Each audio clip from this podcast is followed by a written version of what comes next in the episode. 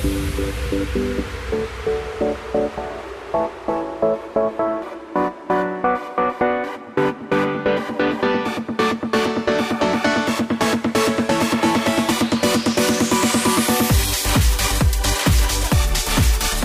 morning, everybody. Welcome to the Matt Townsend Show. I am your host, Dr. Matt Townsend, your coach, your guide on this side. Welcome to the program where we give you the tools, the ideas, just the information you need to create a healthier, happier life for yourself and your family.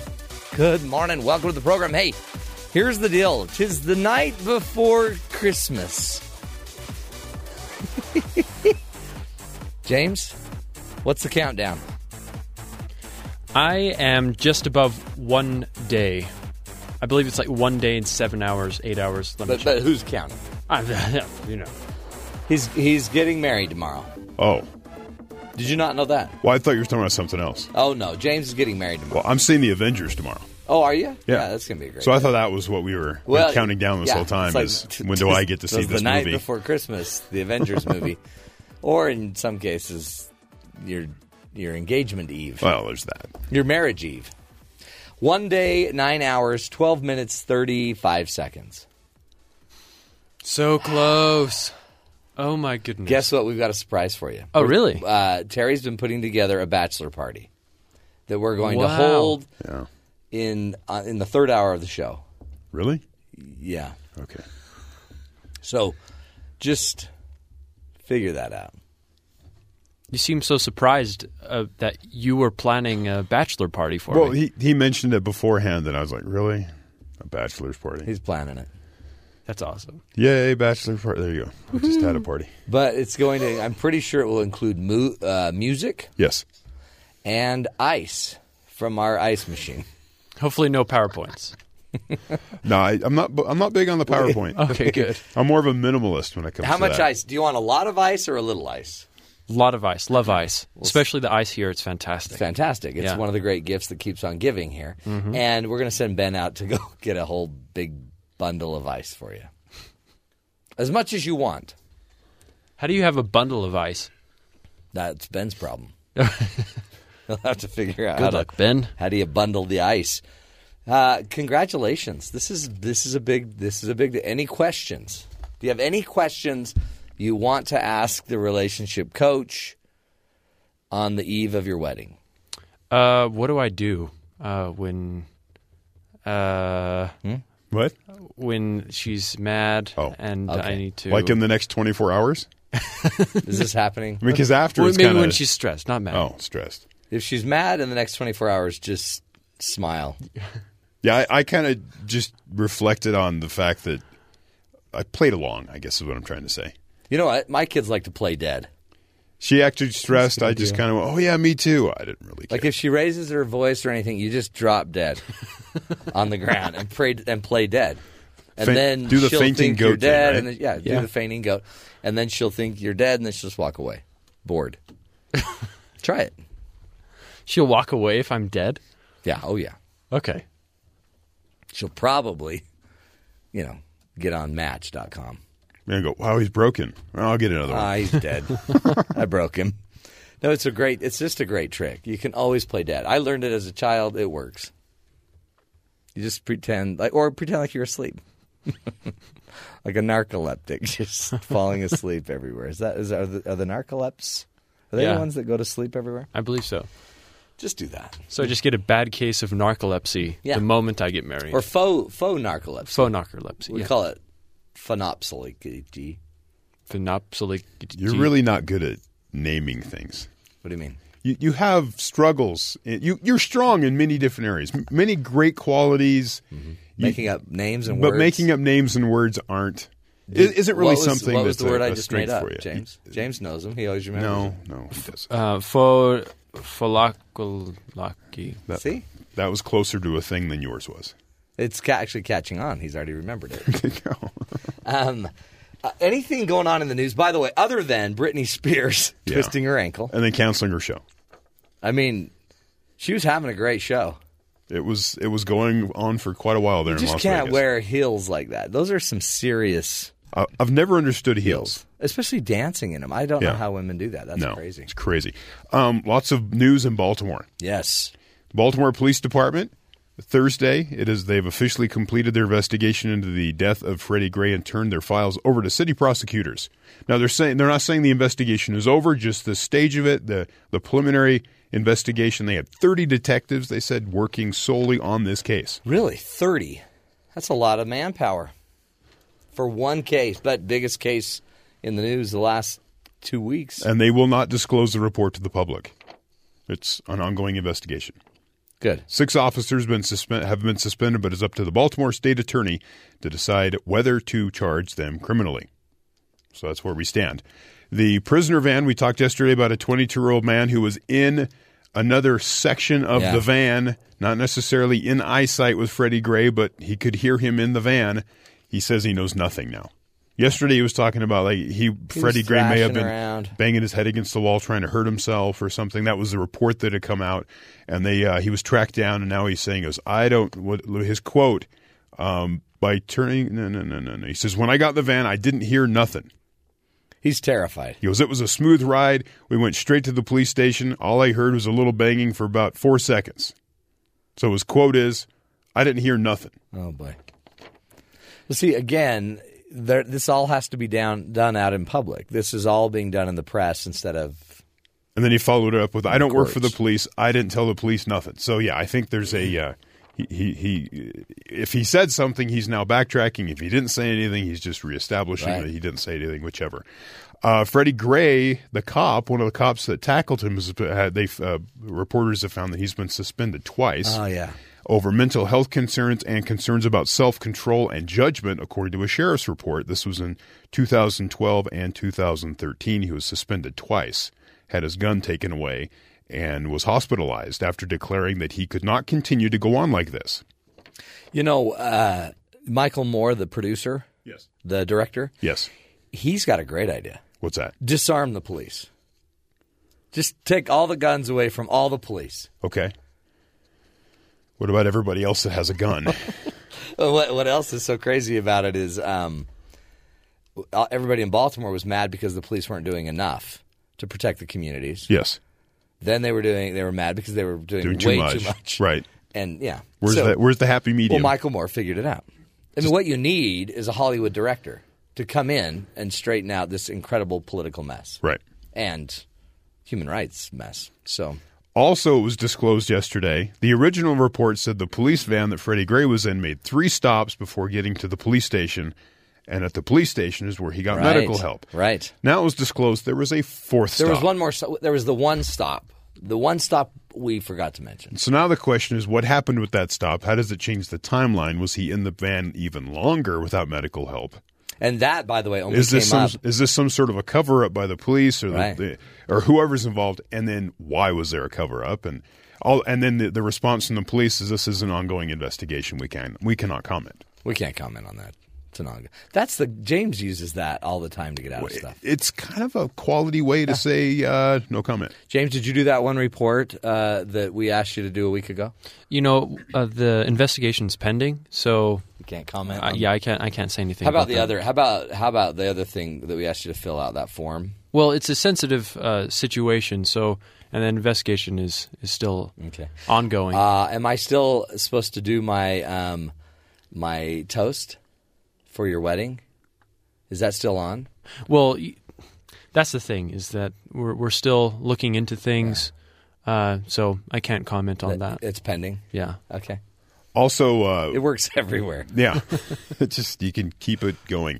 The discovery was made through security cameras, not belonging to the police. The police said they found it from a locally owned grocery shop that had a police camera or had a camera on it, and they were able to pull the footage and see this. It was a store that got looted. The Associated Press said it was footage from a Korean grocery shop I saw on CBS News last night that it was looted, that camera equipment was stolen, along with the tape the guy had of the night in question or the day in question. So, why is it always a Korean store that gets looted? I don't know. That's just sad. Also, a local TV station in Baltimore, WJLA, is reporting that The investigation into the death of Freddie Gray has found no evidence that his fatal injuries were caused during his videotaped arrest and interaction with police officers. The report also said the medical examiner found Gray's catastrophic injury was caused when he was slammed into the back of the police transport van, apparently breaking his neck, a head injury he sustained matching a bolt in the back of the van. Details surrounding exactly what caused his death are unclear because, of course, they're not talking about the details.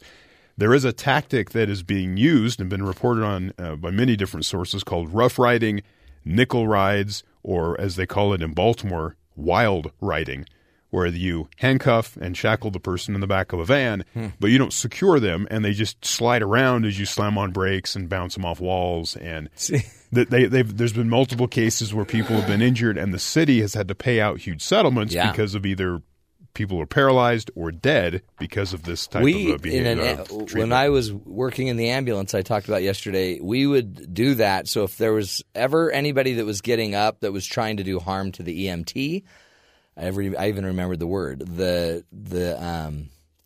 guy would yell brace, and brace means he's braced, and the driver of the ambulance would hit the brakes. So whoever's standing that's not holding on would go flying. And that would be for your protection. That would be for my protection. But you could see how they could do that as a pretty common technique to shut someone up that's making a ruckus. Yes. But I do it all the time with my kids. Just driving. If they don't have their seatbelt on, okay, brace. And then it's bad. It's bad parenting, bad policing as well. Interesting news, how this is coming down, isn't it? Coming up next, networking. When you think of a business or just your own professional career, do you feel like you're very effective at getting your name out there, meeting more and more people that can help you, learning more? Networks. Every person needs one, a network of people that can help you in your career, help your business take off. Joining us up next is Jeff Rust, who's the CEO of Corporate Alliance. He's going to come teach us some ways that we can network and meet more people so we can grow our business and our career opportunities. Up next right here on The Matt Townsend Show.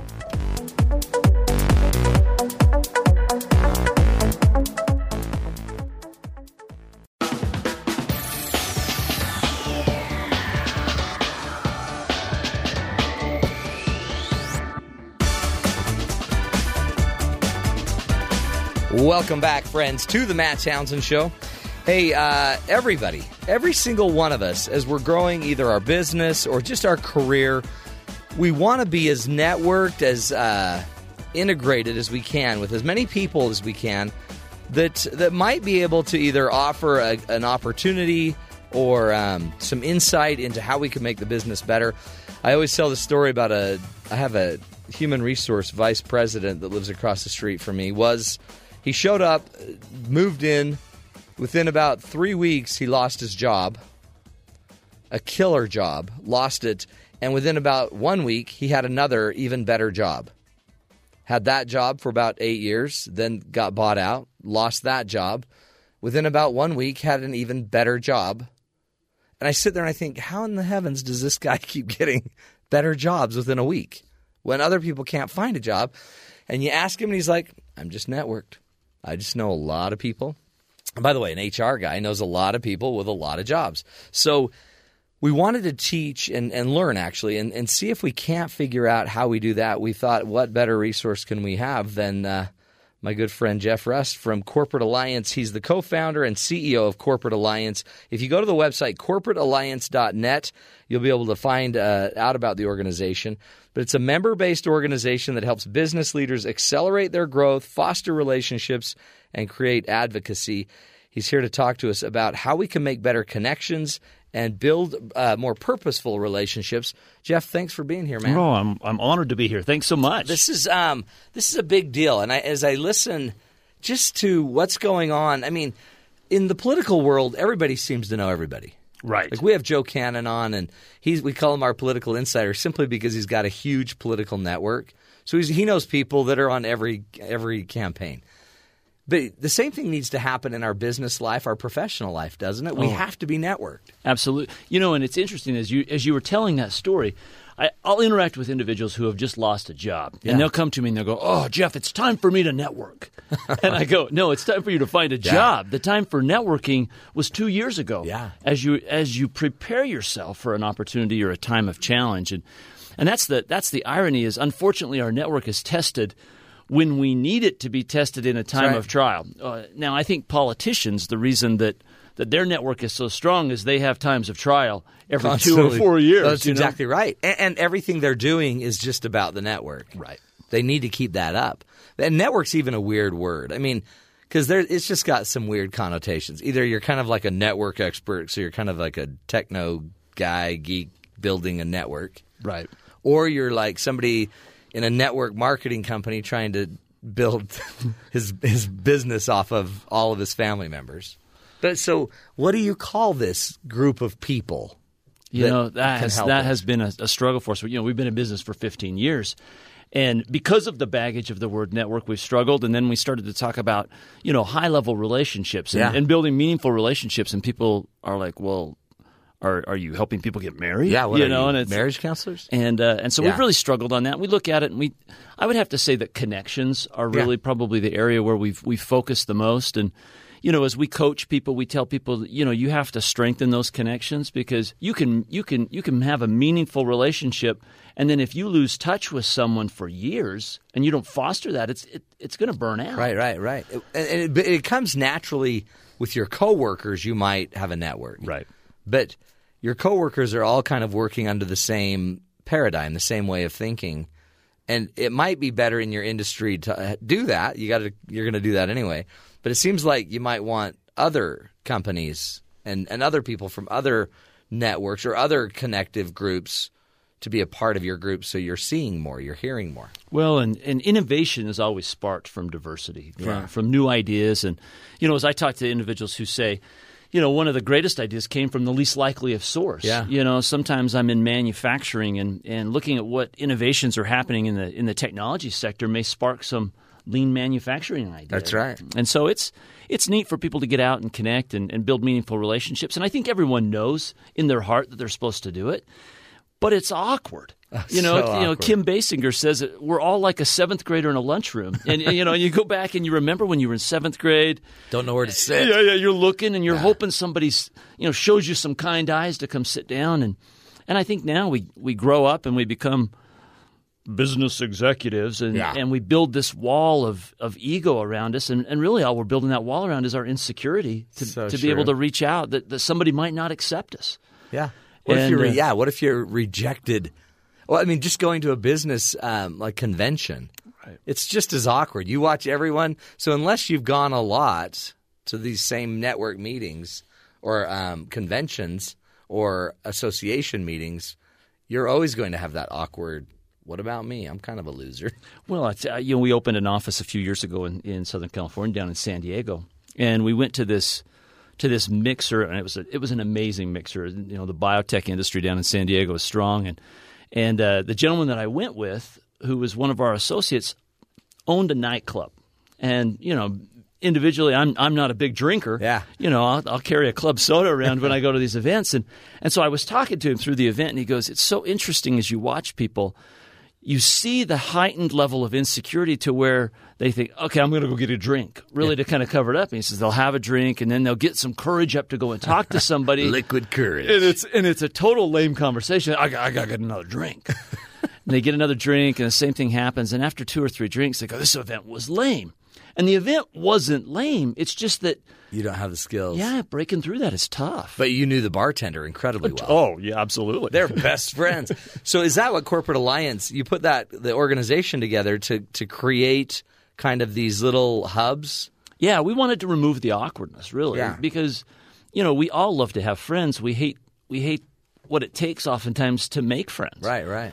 And so, you know, we put these events together and you know, people still come and they're really worried about the awkwardness. And the irony is all we do is really kind of script it. And we get people – our goal is to get people to be real. You know, if they can – if you think about the Clark Kent Superman example, Superman couldn't build relationships because he hid behind the cape. It was Clark Kent. Yeah. You know, you have to get real and open up. And so our goal is just to get them talking about things that – that make them laugh and make them real and human. And as they do that, they're embraced by others because they know it's a safe environment. How is this different than just like the chamber meetings that are happening in chambers and across every city and community? You know, chambers and conventions and associations, I probably would all kind of group in that same area in that they have so many different things that they're focused on. It's hard for them to be an expert in it.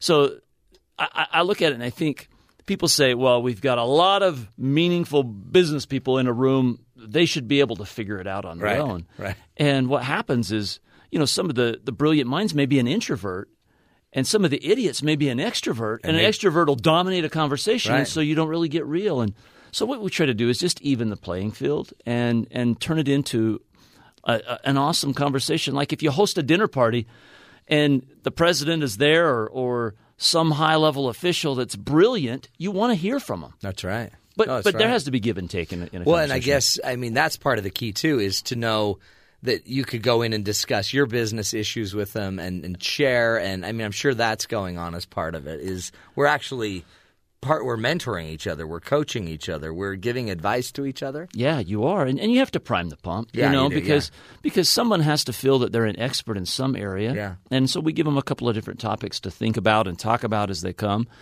And individuals who have great success, we actually help them set a goal in preparing. Yeah. You know, what are you great at? What are your talents and strengths? And become comfortable talking about them. So that you don't feel like you're boasting, but that you're actually talking about who you are. And so then you're promoting to each other. Absolutely. And these are all business decision makers anyway that might – I mean, I see it in my industry of speaking and being a public speaker. That's a great way to probably build your business is letting all these people know what you do. You probably – it just stirs the pot. It does. And what I guess it is it's structured. You're really Match.com then – for business people. Yeah. Which is so cool. Well, and getting and creating that face-to-face interaction, you know, you're even better than Match because you're actually – you then create the dialogue and foster the dialogue on the date. There you go. That's pretty cool. We're talking with Jeff Rust, CEO, co-founder of CorporateAlliance.net. Go check out that website. We're going to take a break, come back. Jeff's going to run us through some tools and ideas that all of us should be using as we're trying to build a better – group of real relationships so we can have real success. This is the Matt Townsend Show. We'll be right back right here on BYU Radio.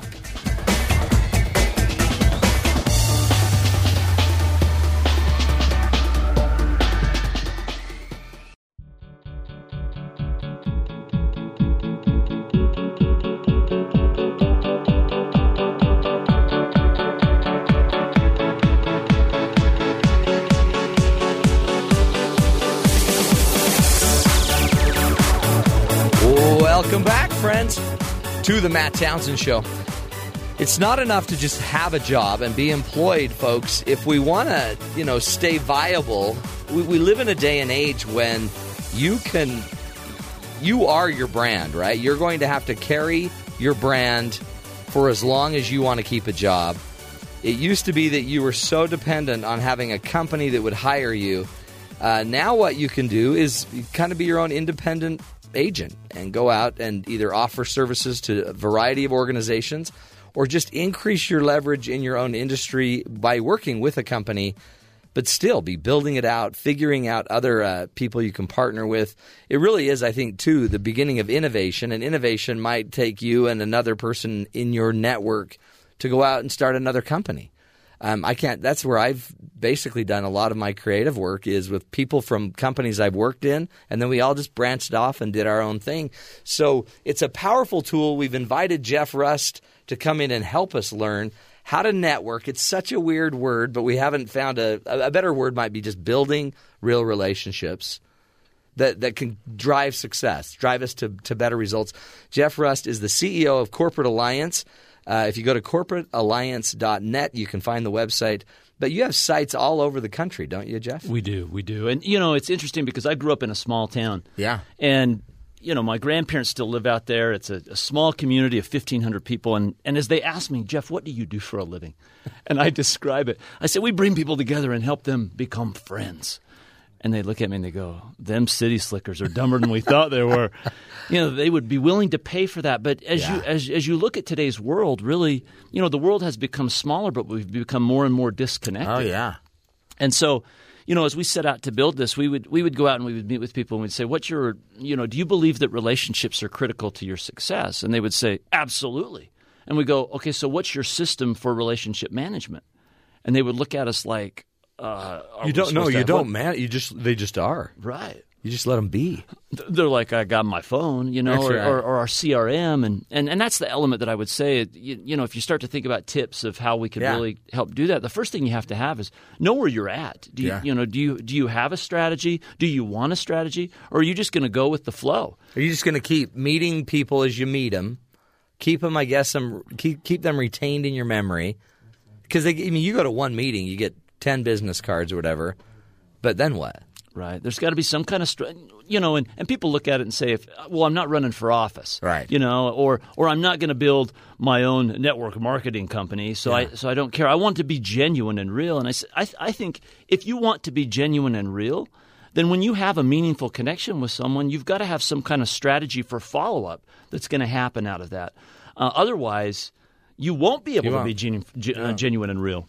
And then all of a sudden, I guess what ends up happening is it was a great moment. We met.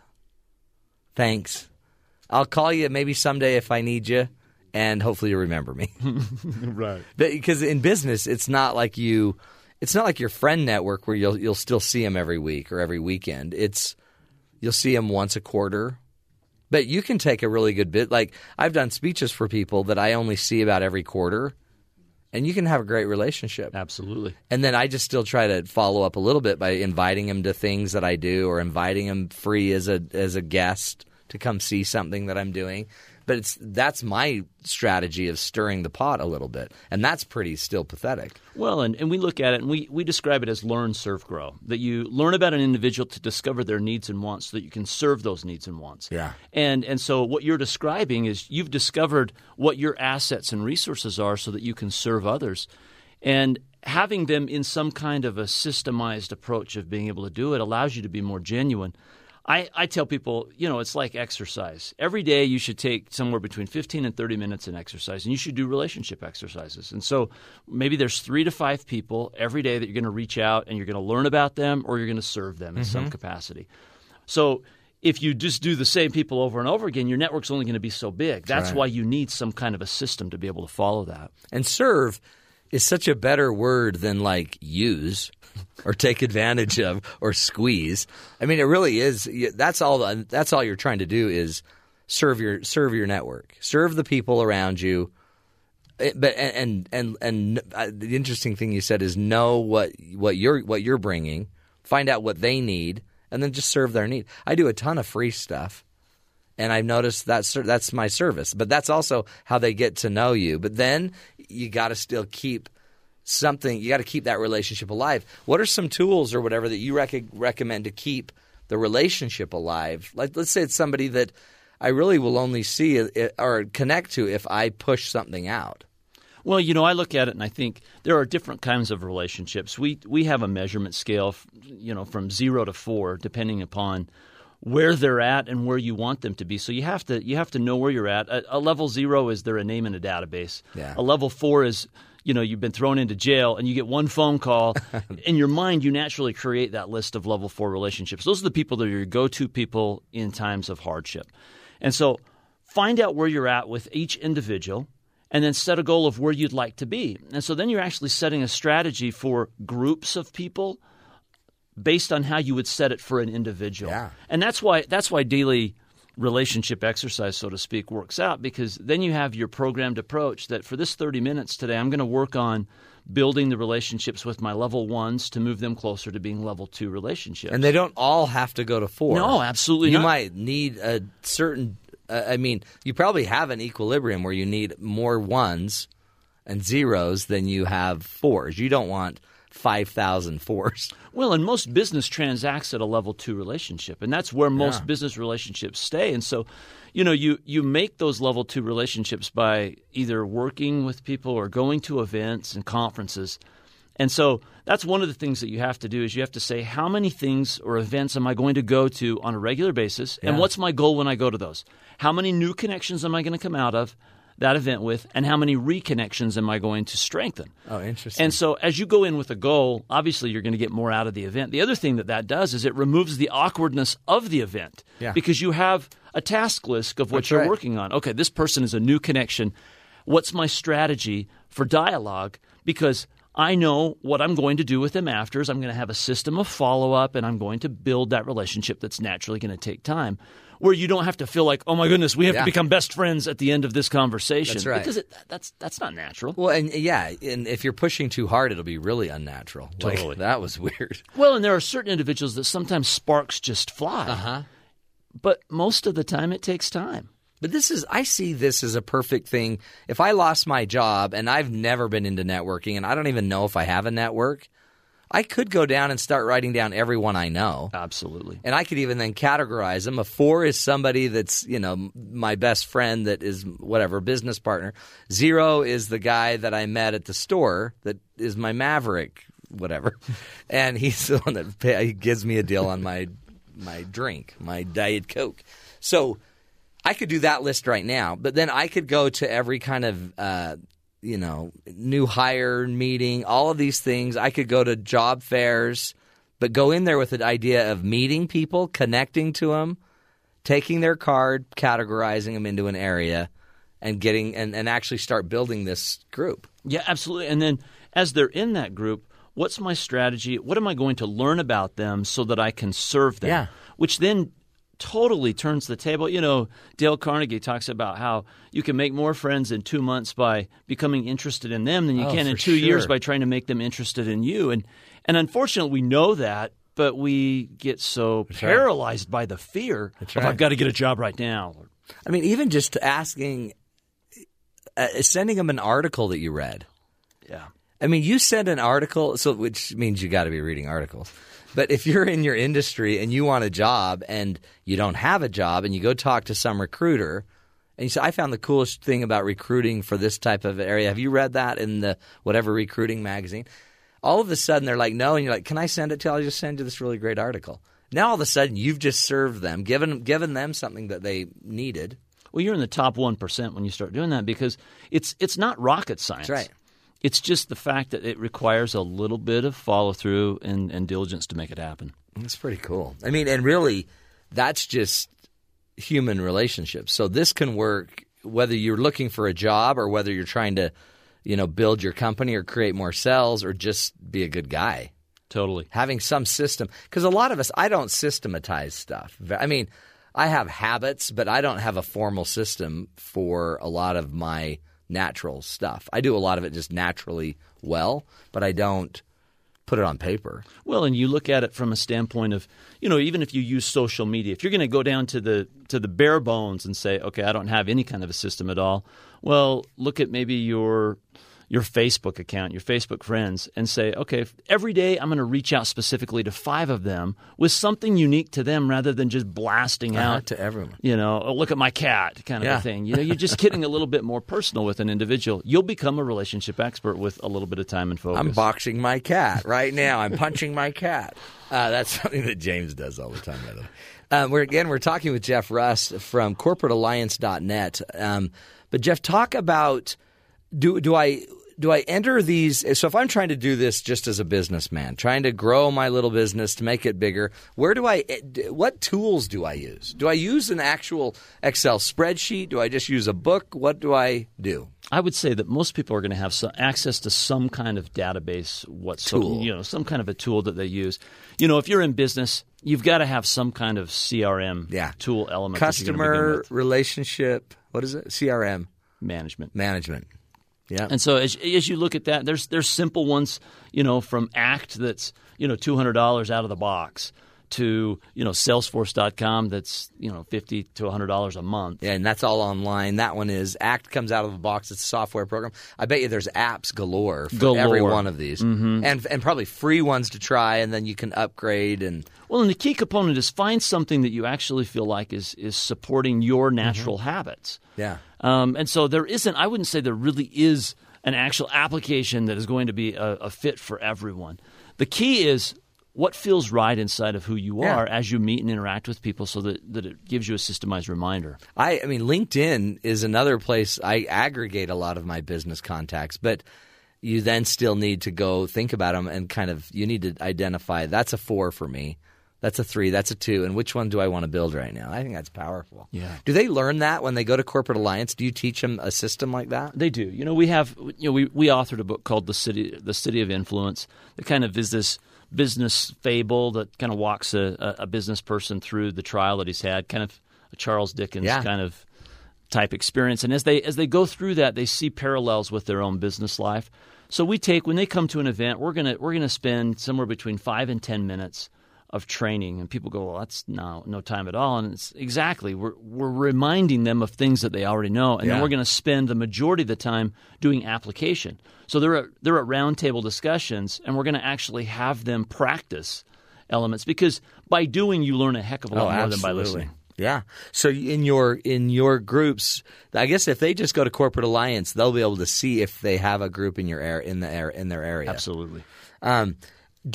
What else, when you sit there and you think and you go, what are some mistakes we make? What are some kind of dumb things we tend to do that maybe choke off the network? You know, one of the big things, we talk about it in terms of relationship arrogance. We say avoid relationship arrogance. So if you go to an event, you know, most people have a name tag of some type, and you're looking around, and in your mind you're naturally going, yes, no, yes, no. Yeah, you know, and what happens is we know we have a limited amount of time, a limited amount of bandwidth. I've got to find the most valuable relationship at this table. Well, what happens is all of a sudden you've created this intention inside of you that people can feel. Mm-hmm. And so, you know, we say come and build relationships just because. Yeah. And the opportunities will flow. That's one of the major fatal flaws that people have is improper intention. If your intent is wrong. And if your intent can't always be to get a sell. It has to be – you have to want the relationship more than the outcome. You have to go through the relationship to get the outcome. Some people just – you just know they're working you. Right. You know that all I am to you is a number. You know, I just attended an awesome negotiation seminar, and it talked about how when you go into a negotiation of some type, the number one most important thing that you need to do is understand the other side's most pressing needs and try to meet those. Mm. The second thing is to build and deepen the relationship with the individual. And I thought, boy, that was an eye-opener for me because I'm thinking you go into negotiations to beat somebody up. Right, you got to get your get. And then the key is you have an aggressive goal of what you want to get. So in the back of your mind, you know what you want, but the whole time and focus needs to be on the other side. Yeah. And I think that's – well, that changes the spirit of it, doesn't it? Absolutely. Because then they don't need to defend against you because you're actually helping them with their goal. Well, and people talk about how do we create win-wins. And you have to understand what a win is for you, and then you have to spend all your time and energy determining what the win is for them. That's so true. What would you say to like the introvert, the person – I always felt really weird. I even felt weird pitching myself. Mm. So I don't pitch me very well. That's what everybody that's ever come to like consult me is like, yeah, you don't even sell yourself. And I'm like, no, that's weird. Because I always kind of felt like it's more sacred. Like I've built a relationship with you. I don't want to ask for you to buy my book. It's there if you want to buy it. But some of that I think I just attribute to the fact that I don't want to use you. And I don't want you to ever think I'm using you, even though I want to use you. I want your money. So the introversion, what should we do about that? How do we overcome that? And how do I be willing to share my greatest offering without feeling, you know, worried? Well, I think one of the great things is that most of our fantastic minds are introverts. And what we have to do is we have to create an environment where they can naturally be themselves in coming out. And so the element that I would say to an introvert is be comfortable with who you are first and foremost. Yeah. Don't be thinking, oh my gosh, I'm an introvert. That's the first thing. The second thing is that you have to identify very well into bullet points what your strengths are and then be thinking about the law of reciprocity kicks in. So as I serve individuals, they're going to naturally say, wow, thank you so much. Now, how can I help you? And instead of going, oh, I'm fine. I'm good. And that's why if you understand what your bullet points are, you go, oh, I'm so glad you asked. Actually, if you really do want to help me, Yeah, if you know anybody that needs they'll say, X. Oh, I do. And then you tell them your bullet points. That's cool. And that's how you help them to create advocacy. So if you can actually create an extrovert to be an advocate for an introvert, you no longer have to worry about being an extrovert because exactly right. Joe's taking care of it for me. Yeah. And that's actually just so you're creating your fans are becoming your salespeople. Well, and you're arming them to be advocates for you by articulating well what it is. Well, and that's what I think is so powerful about your group is that you just in the conversations in the group, everybody starts to know the strengths of everybody. Yeah, and it's structured, so we don't have to wing it every time. Absolutely, it's like it really is. It's like speed dating. For businesses. That's so weird, Jeff. Well, Jeff Rust, we appreciate you, my friend. Again, the website, corporatealliance.net. Go check it out and just start taking use of some of these principles. Go get some CRM tool and start prioritizing your contacts. It's really powerful. Jeff, thanks, man. We're going to have you back. We need more insight, more leadership tools like that to make sure we're not just living, but let's start connecting as we're living. We'll take a break. Come back with more right here on the Matt Townsend Show on Sirius XM 143 BYU Radio.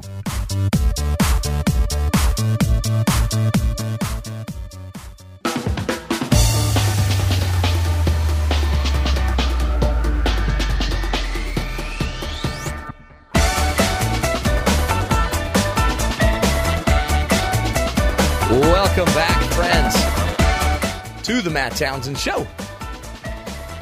Ah, good stuff. Networking, folks. Are you very good at it? A lot of us, we just don't know. We don't know how to do it. And I talked a little bit on the introversion thing. There's a great book out called Quiet. You really got to go get that book. If you think you are an introvert, there's a book called Quiet. I've mentioned it on the show before. I think Susan Cain is the author of the book. And go get it. It's about introverts. And one of the problems is we live in a society – we tend to really play up the extroverts in the United States, and we hold them up. In fact, she talks in her book about how much of the recruiting for Harvard Business School tends to be focused on extroversion. You know, your ability to work well in teams, your ability to speak up, your ability to take a stand and you know, throw out your position. But the reality is, too, there are a lot of introverts, people that would rather sit back and just listen and sit back and analyze. Some people analyze talking in the group, and some people analyze and evaluate in their head as they're taking in all of the data. It's an important thing because they say 40% or so of the population are introverts. And yet, who we hear from are the extroverts, and everybody tends to think I'm very extroverted because I can do radio and I'm loud and I'm always talking. And honestly, I think I'm probably an introvert with some social skills. And I love being alone. I prefer being alone. I prefer just thinking on my own. I don't prefer being in groups and talking in groups. I have to psych myself up to go speak. And why that's important is you might be the one that could really benefit from more networking, but you're an introvert. So we got to start figuring out our own code. What is it that stops you from being successful in your work, in your area, on your team? Have you noticed that you just don't talk enough on your team? And do you have the skills to know how to do that? Even being an introvert, you need to talk.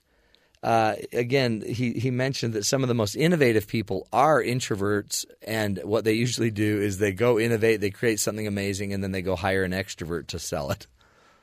And then the extrovert, you know, makes it big enough. And a lot of times, sometimes we'll take the person that built the incredible widget and let's make him the president of the company, even though he may not be the best leader.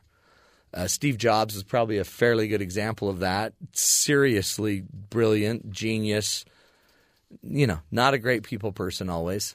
And yet, so he maybe wasn't the best team leader, but he was a serious innovator.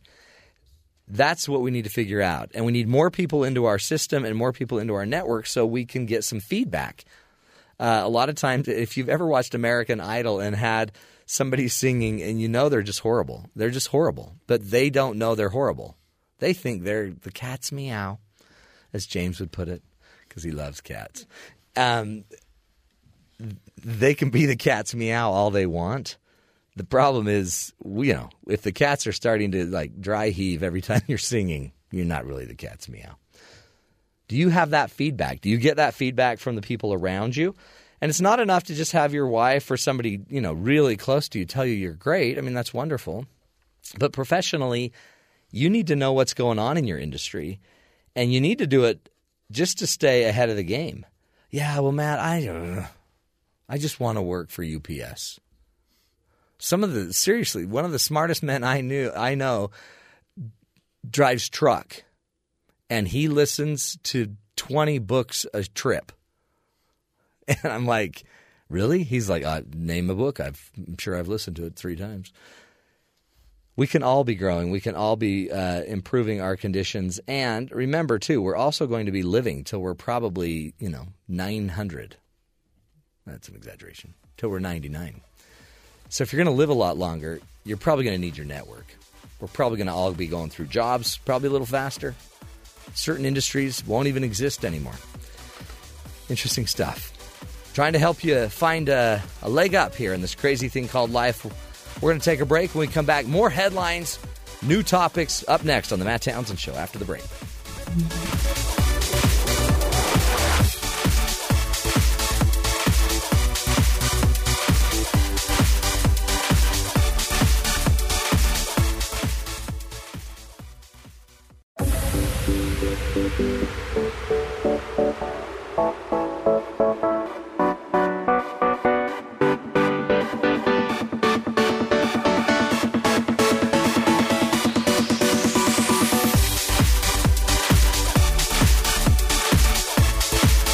Good morning, everybody. Welcome to the Matt Townsend Show and his gang of crazies. Really? That's what's... I don't know. We can work on the name. I wish we would. Yeah. Ben, work on that. I keep throwing stuff to Ben. Ben, work on our name.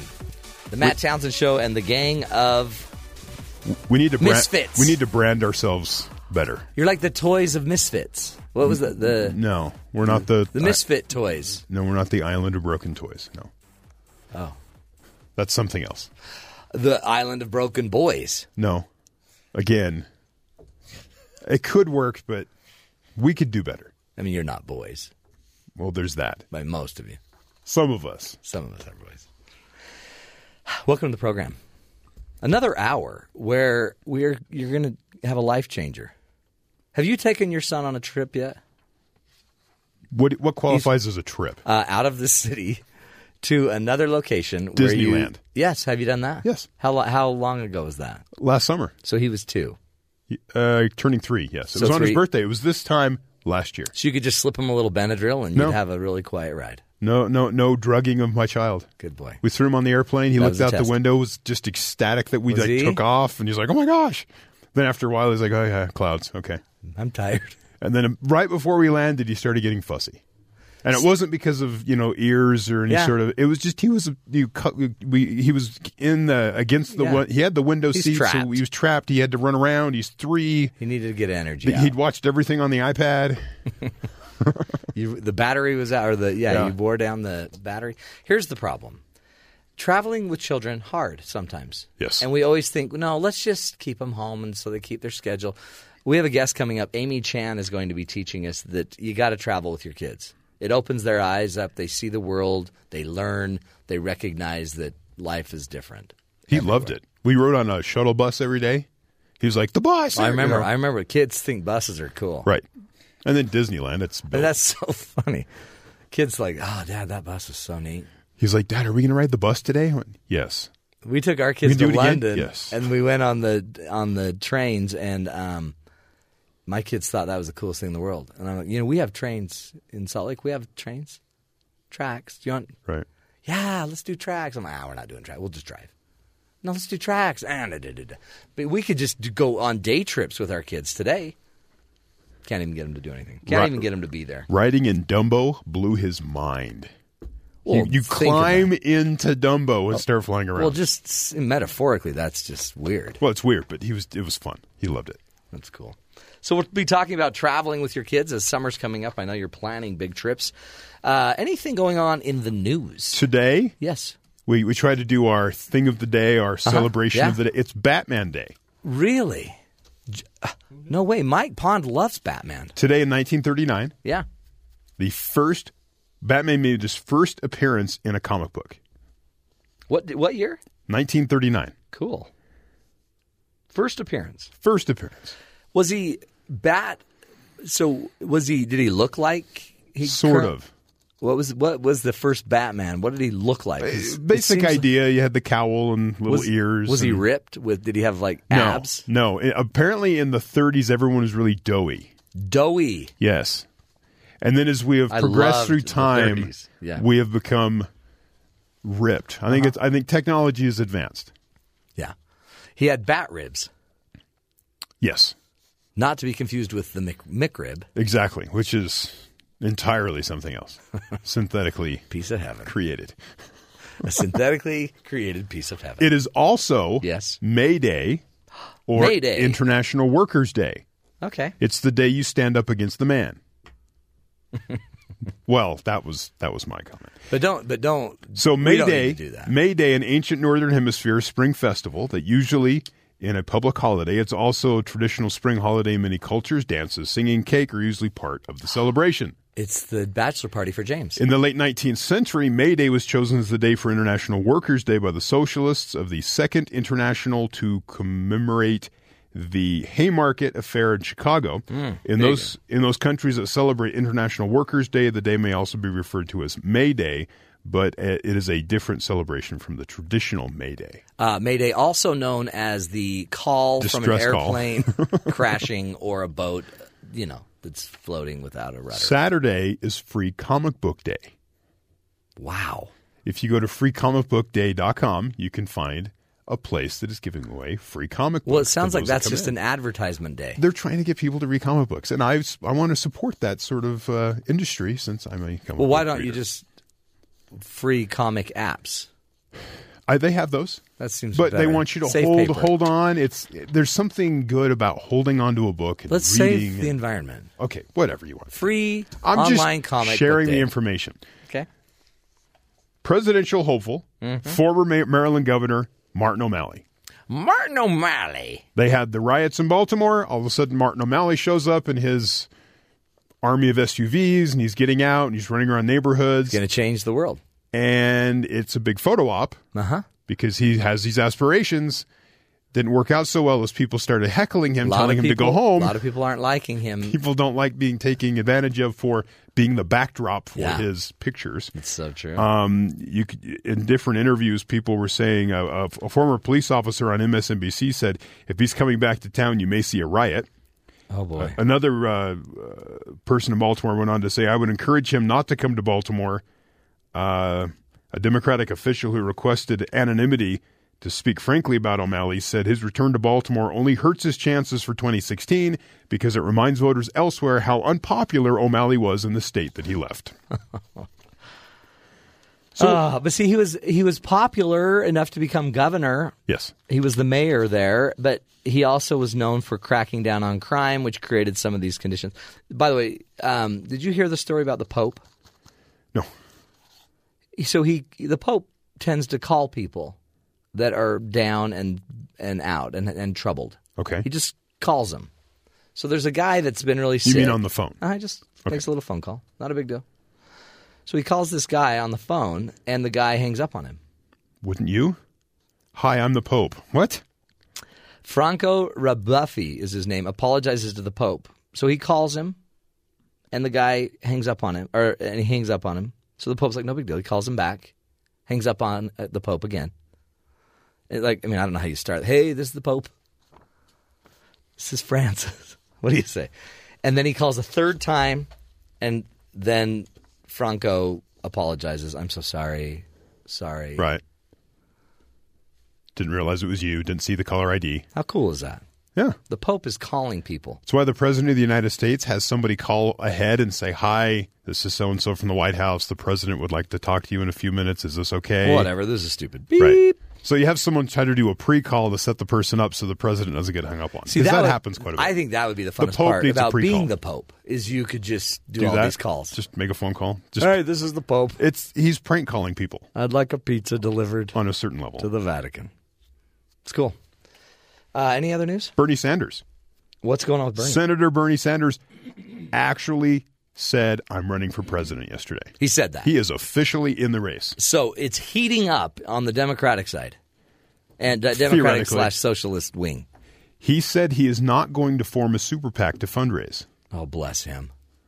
He goes, I'm not going to try to go around the country talking to millionaires. Now I'm saying, now I'm saving my time because they wouldn't give me any money anyway, and that's fine.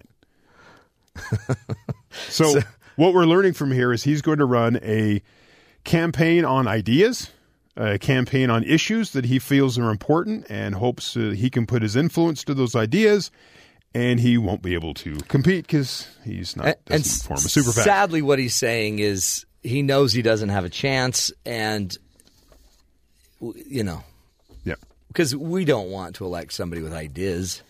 No, but he may be able to influence the Clinton campaign and change the conversation. He's going to try to pull her a different direction. Two more things. One, in Nepal, they pulled a second victim of the earthquake from the rubble after 5, maybe 6 days. Oh, wow. This woman was in Kathmandu. A hotel collapsed. She was injured, but she was conscious and talking to the members of the Nepal army that was able to rescue her.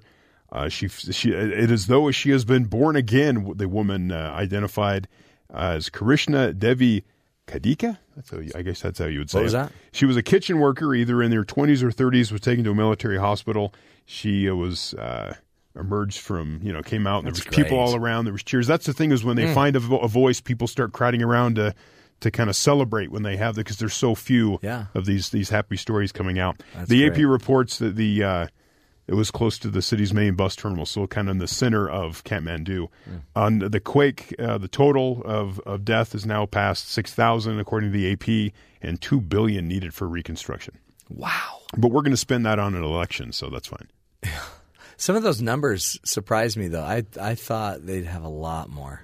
Yeah. Well, I guess if we're trying to restore it to its original state. No, I was thinking more the death toll. Oh, the death toll. You have the money. 6,000 is, well, right now. Yeah, but they're still kind of in the first few days. Also, Mount Everest is shorter. Oh, it shrunk. Radar images are showing that it dropped about an inch because of the earthquake, though Kathmandu has rose at least 3 feet. Really? Because of the earthquake. So Kathmandu is going up while Everest is coming down. What's great about that is it just made Everest easier to climb. It's a whole inch shorter. Whole inch. They're totally going to notice. Do you know how many people die 1 inch short of the top? I'm sure dozens. Someone probably died. That's interesting news. Interesting news. Folks, that's the headlines for you. Hey, by the way, don't hang up on the Pope. And who'd have thunk? Everest is shrinking. Crazy times. Crazy times. We're going to take a break. When we come back, Aimee Chan will be joining us.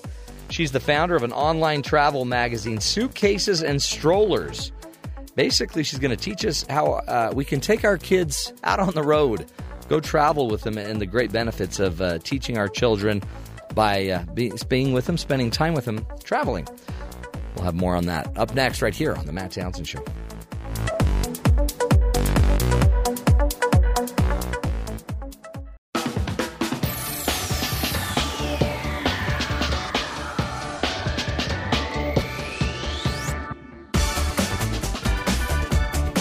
Welcome back, friends, to the Matt Townsend Show. Have you taken your children traveling lately? A lot of us don't do that. I feel so bad for my children because they tell me I am such a bad parent. We never go anywhere fun. We just have a condo, a family condo down in this place called St. George, 4 hours south of Salt Lake City. Down in the beautiful Red Rock country of southern Utah. It's beautiful. About an hour and a half out of Vegas. Great place. And we go there about 3 times a year for a long time, like 3 weeks. So come on. Of course we're traveling. But I think after listening and reading more about today's guest, Aimee Chan, I need to pick up my game. I've taken my kids to London before. That was fun. We've we've gone to California, Disney, done that 2 or 3 times. But we need to pick our game up. Aimee Chan is joining us. You know, normally around birthdays we give the cards, we give, you know, the gifts. They all pile up. But what if we were going to spend that same money on travel and instead give our kids some memories, just maybe an African safari? Could you imagine taking your kids on an African safari? Or how about just a trip to, you know, some country where they learn a different language or they recognize that people have a different lifestyle or a different type of life. Anyway, Aimee Chan is joining us. She's the founder of the online travel magazine Suitcases and Strollers, and she has chosen to give her kids an opportunity to learn, an experience, instead of just toys and gifts. Aimee Chan, welcome to the Matt Townsend Show. Oh, thank you for having me. Great to have you. I find it so interesting. I feel like a bad parent because I do try to just keep my life and my kids' life so simple that I'm probably boring them to death. No, I'm sure that's not true. Everybody's different. So travel is not something that's for everybody, but I've just found for my family and my kids, it's been a really positive thing for us. And we always think it's so expensive and we don't have the money to do it, but you make a good point in some of your writings that we're spending the money on gifts that they're not going to probably use or play with and that won't have as big of an impact anyway, so we may as well spend it on travel. Absolutely, and travel doesn't always have to be something that's expensive. If you think about the way kids' birthday parties are going now, kids now having sort of 3-tiered fondant-covered cakes and entertainers, yeah, and all sorts of We spend a lot of money on kids' birthday parties, presents for the kids that attend the parties. And going on a family holiday doesn't have to mean that you have to stay in a 5-star hotel. Just sometimes even pitching a tent in the backyard or in a park, 20 minutes drive away, can be really exciting for kids as well. It's just about taking them out of their normal environment, somewhere different, so they can learn new things, see new things, and just spending quality time together as a family. And it's really, I guess, the parents need to think out of the box, don't we? It's because it's so much easier to just do the same holiday you always do, go just do that, than think everything through. What is it about the parental rut we get into? I think I can understand that too. It's certainly easier if you know what the environment is that you're going to, how it's all set up, you've been there before, it's worked before, everyone enjoyed it before. That certainly makes a lot of sense. But I think part of what excites me about travel and what I find so interesting about going to new places is putting yourself in situations that are a little bit uncomfortable, that are a little bit different, that make you have to think in new ways, change things up a bit. And that's what kind of makes it memorable. So certainly going on regular family holidays to the same place every year is very positive. But there's also something to be said, I think, for going somewhere new, changing it up a bit, putting in that little bit of extra time and thought about doing something different, because those will be the really, really unique memories that your kids will carry with them right through their lives. That's amazing. Did you actually take a 2-year-old on a safari? Yes, we did. Okay, talk us through that. My wife would just die. Even just getting on the airplane with the 2-year-old, it seems like a big deal. Talk about how that impacted your family. It was really great because I would say that was probably one of the first really big adventure sort of bucket list holidays that we did with him, and we managed to do it successfully. At 2 is sort of the age where they're starting to understand and recognise animals. They're starting to take a real interest in the external environment, and he was so much more adaptable than I expected. He really took to the environment. He was interested in meeting new people, loved hearing different languages, and everywhere we went was surprisingly family-friendly as well. We were in South Africa to do this, but I believe they have these sorts of facilities all over different safari parks where there was everything from safari parks where they would literally strap a kid's car seat onto the top of the safari truck and he would come out with us.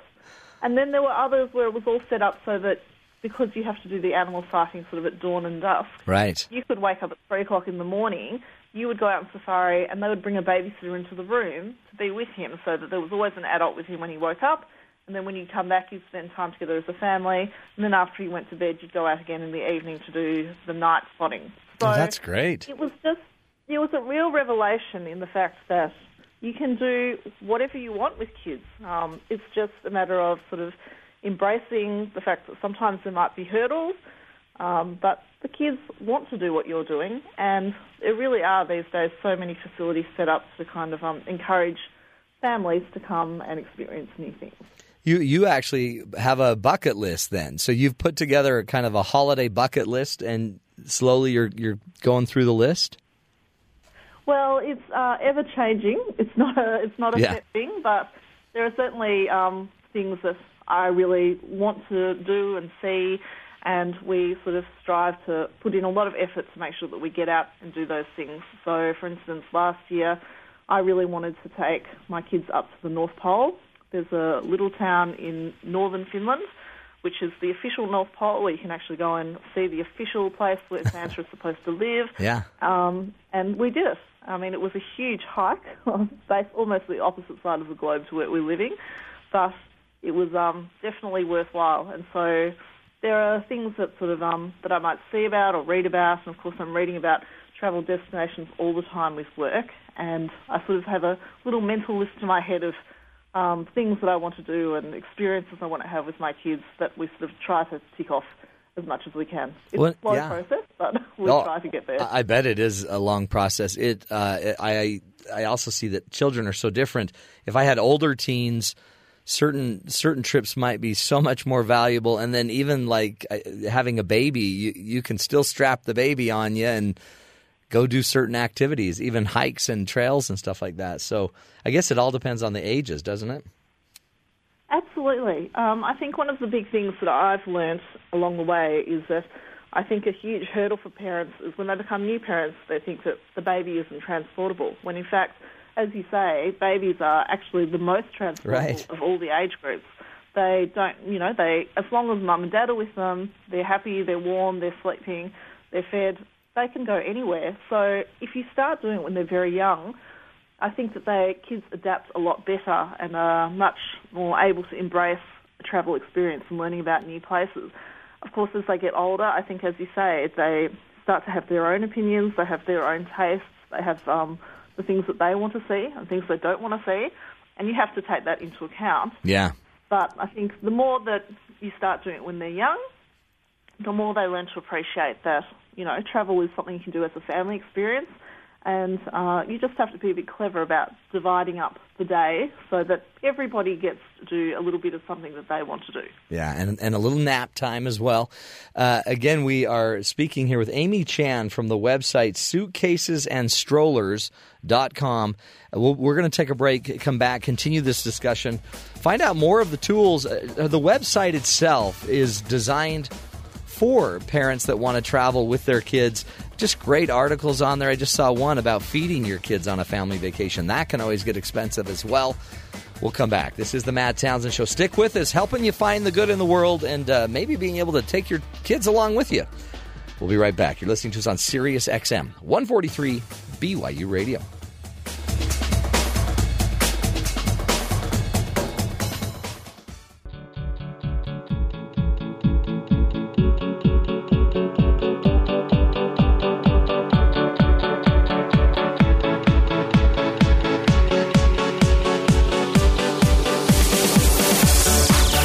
Welcome back, everybody, to the Matt Townsend Show.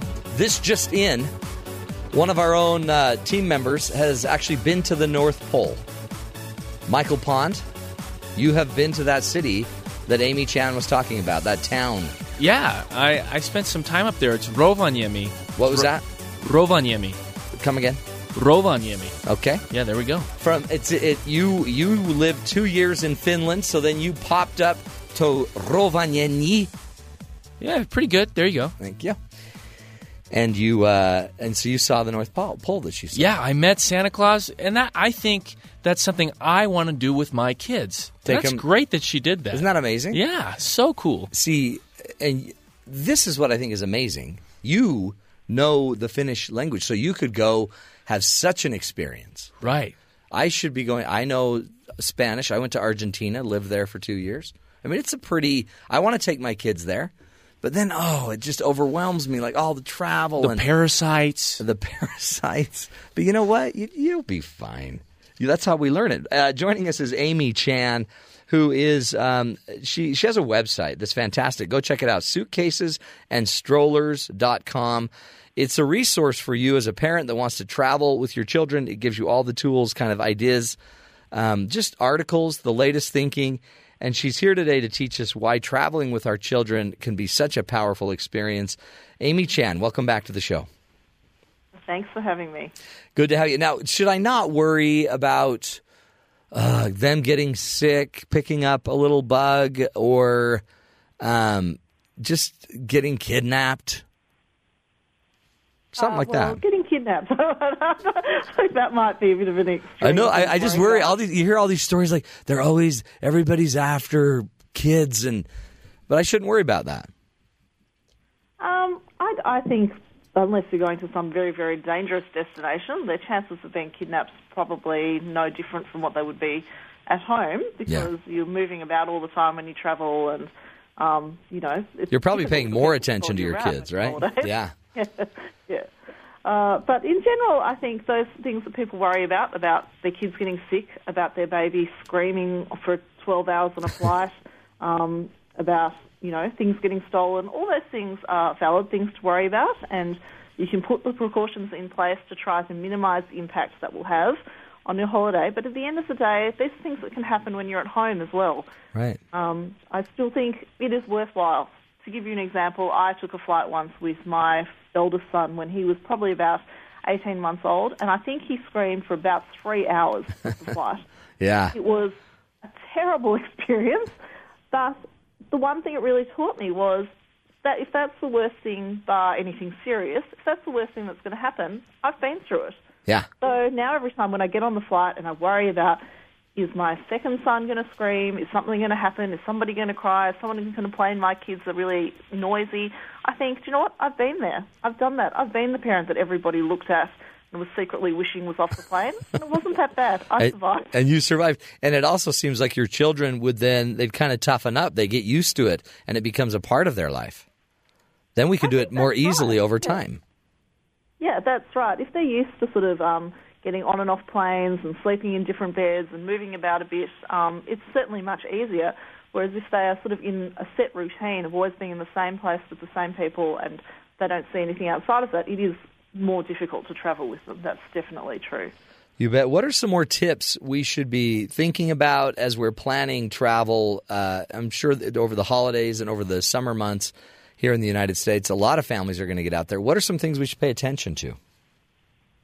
I think you're looking for itineraries and destinations that have a little bit of something for everyone. So on the one hand, while it might seem like a great idea to do sort of 10 theme parks in 10 days, the kids will love that. By the end of it, you might not be so happy and not feel so relaxed. Yeah. Similarly, if you decided to take your kids to do 10 different galleries in 10 days, you might have ticked a bucket list item. Your kids might want to kill you. So it's about finding destinations that have a little bit of something to offer to everybody and then trying to make sure that as you plan each day, that each day has a little bit of something for everybody. And as you say, things like factoring nap times, factoring in downtime, factoring in sometimes even a little bit of screen time is really important and will get kids going for longer to the sorts of things that you want to see. So if you are trying to plan a holiday, the really important thing is to make sure that everybody gets to do something that they enjoy every day and overall in the holiday. And that's a really good way to make sure that you're all bonding together and learning about each other's interests, spending time doing things that each other likes but you wouldn't necessarily want to do yourself. And it's a good way to then kind of bring you closer together. And maybe that's one thing you need to do too is plan your vacation and then add a little extra time for when you get home to recover. Because sometimes these things, you come home and then you have to go right back to work and you don't feel like you've actually had a break because you've been learning so much and it's been wonderful except exhausting. Yeah, I definitely think that's right. Before I had kids, I used to go on holidays and fly in on the overnight flight, go from the airport, go straight back to the office. I'd say now with kids, it's really important to try and budget in a couple of days, if you can, at the end and also at the start of a holiday. So once everybody's finished school or work or whatever it is, just have 24, 48 hours at home to sort of pack, unwind, get out of the mindset of the day-to-day routine, get on the plane a little bit more relaxed rather than rushing from school and work and everybody getting into the car in a stressed state and getting on the plane really anxious. It's really good to be able to unwind before you even start on the holiday, and then certainly when you get back, I'd say definitely at least 24 hours is really important to give everybody downtime, especially if you're dealing with jet lag. It seems like you really need to you need to plan. You need to think this through, and it seems like your website, suitcasesandstrollers.com, it's a great resource to go to. How do you go about it, Aimee, when you're planning and setting one of these up? How do you go about planning the actual trip? It's a lot of it will be to do with my husband and I will sit down and we'll talk about, if it was just us, what sort of vacation do we want? Do we want a beach? Do we want something cold? Do we want to do something city? Do we want something that's a retreat away from civilization? So we'll talk about the type of experience that we want. Then we'll pull out a map. We've got a big atlas at home. We pull that out and we go through it and have a look at all the different possibilities of places that we really want to go to, places that are real bucket list destinations for us. And then we try to figure out what we could do with the kids there. What are some amazing things that the kids might like to do? So, for instance, the trip I was telling you about where we went to the North Pole in Finland, part of that was about that we wanted to go and see some of Scandinavia, we wanted to go to Norway, we went to Iceland, and a big part of that was we wanted to have a whole day committed to Santa so that the kids had something in the trip that was really, really special just for them. It wasn't just about us going to Scandinavia. Yeah. And so once we've sort of planned the destination and planned the rough itinerary, then we try to sit down, and we don't necessarily plan every day before we go, but at the start of the day, we'll talk about what should we do today? What do we feel like doing today? Do we want to just have a chill-out day in the hotel? Do we want to go and see a couple of museums? If we are going to see a couple of museums, are there any local parks we can take the kids to? Is there a swimming pool we might go and spend an hour at? Are we close enough to the hotel that we could come back and everyone could have an afternoon nap? So we try to plan everything so that there's always time budgeted for the kids to be kids.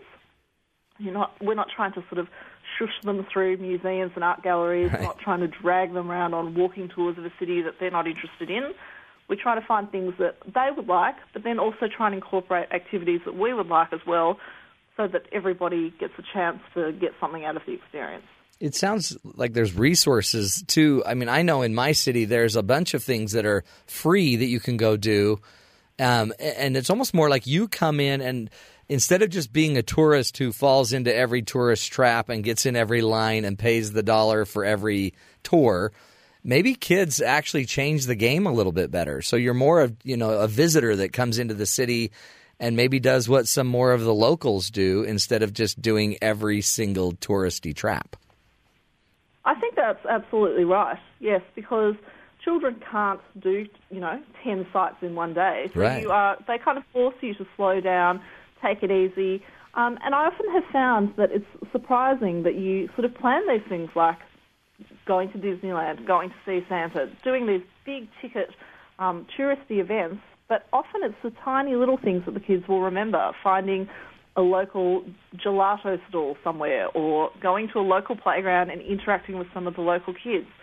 Kids are also a really great gateway to meeting local people because people like kids. Mm-hmm. So you'll often find that if you're standing around with your kids somewhere, other families will come and offer to help you. They'll ask if you're lost. They might strike up a conversation with you.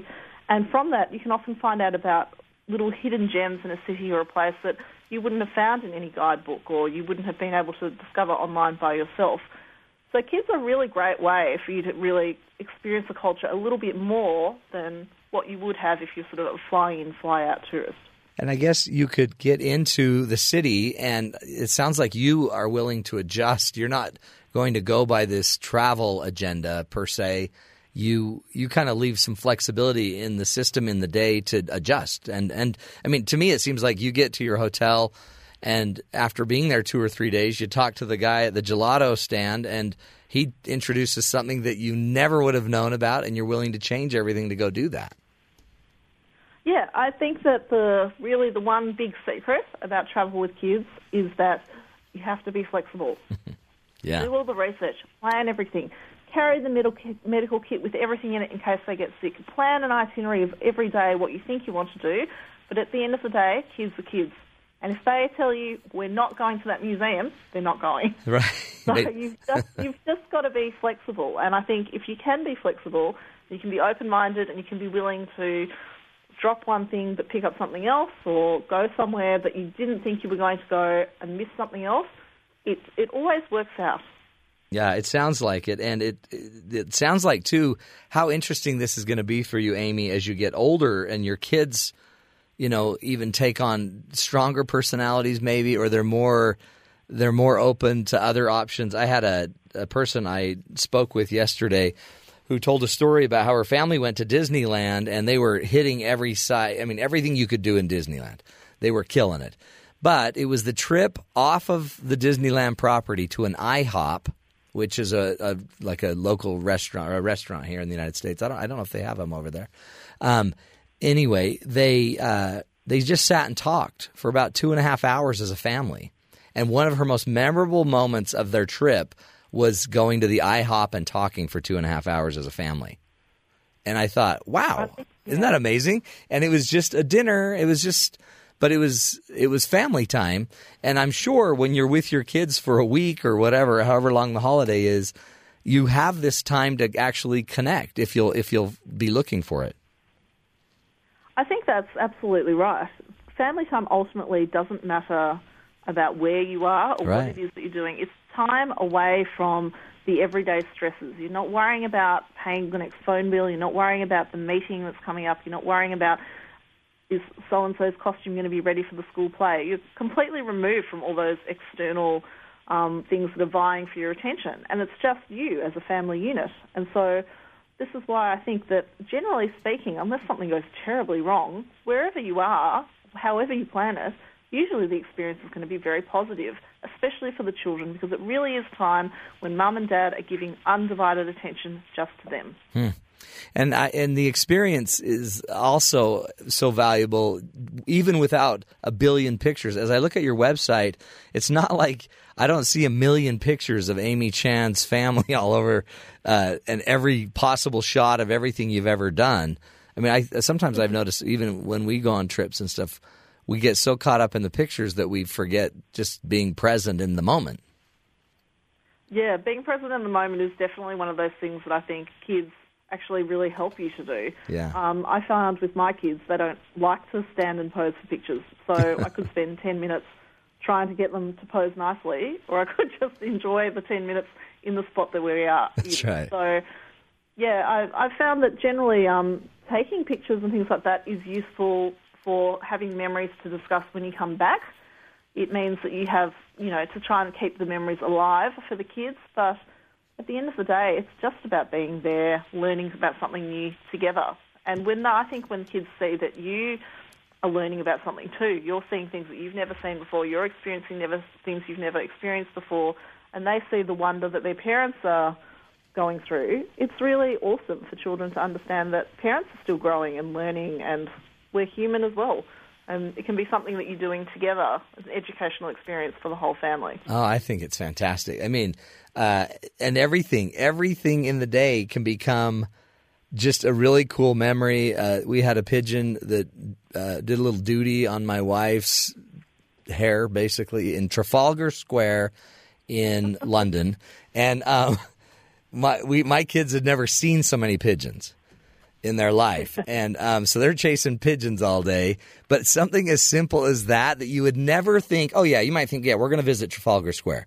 But you wouldn't think, oh, and my kids are going to chase pigeons for an hour, and my wife's going to get dutied on, and then we're going to spend time cleaning her hair. You don't think about – and that could have been horrible, but it's a cool memory in our family.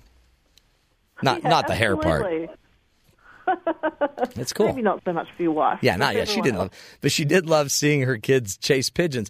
And it's almost like you can't you can't know what's going to happen. That's I think the powerful synergy of this is, but you take your family in a calm, kind of adaptive way, you know, patient, to a space that you've never been to, and then just allow it all to converge, and it'll create something interesting. Yes, that's exactly right. Exactly right. And that's why, even though Suitcases and Strollers talks a lot about exotic destinations like Iceland or, you know, New Zealand, at the end of the day, it doesn't necessarily have to be expensive or even foreign holidays. Right. Just going to a national park and pitching a tent can be fun. You know, even things that you would think of as a form of transport, say going in a camper van, just a road trip on a camper van for 48 hours. Yeah. People think that's awesome. Oh, I know. They don't even care where you're driving to. Just being in a caravan is fantastic. No, that's true. And by the way, you just jinxed me. You just jinxed me, Aimee, because we've been planning a road trip, but we were trying to decide if we should take a camper van. And now you just made it happen because my kids are listening. So they're all like, well, Aimee said to do it. Great. Thanks, Aimee. Now I got to rent a big. Tip for you. Take some tents as well in case it's too warm. And we can spread out, huh? Oh, yeah, you already learned the heat box of the camper van.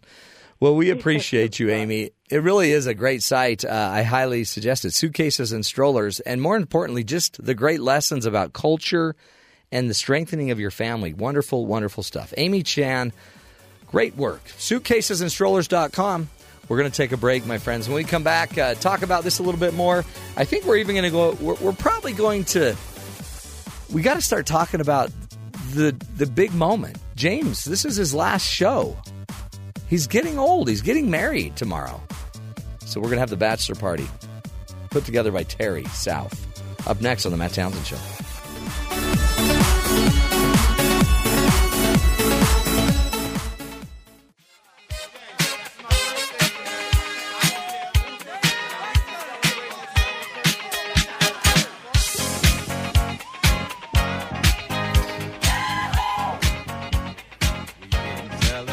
It's a celebration, man.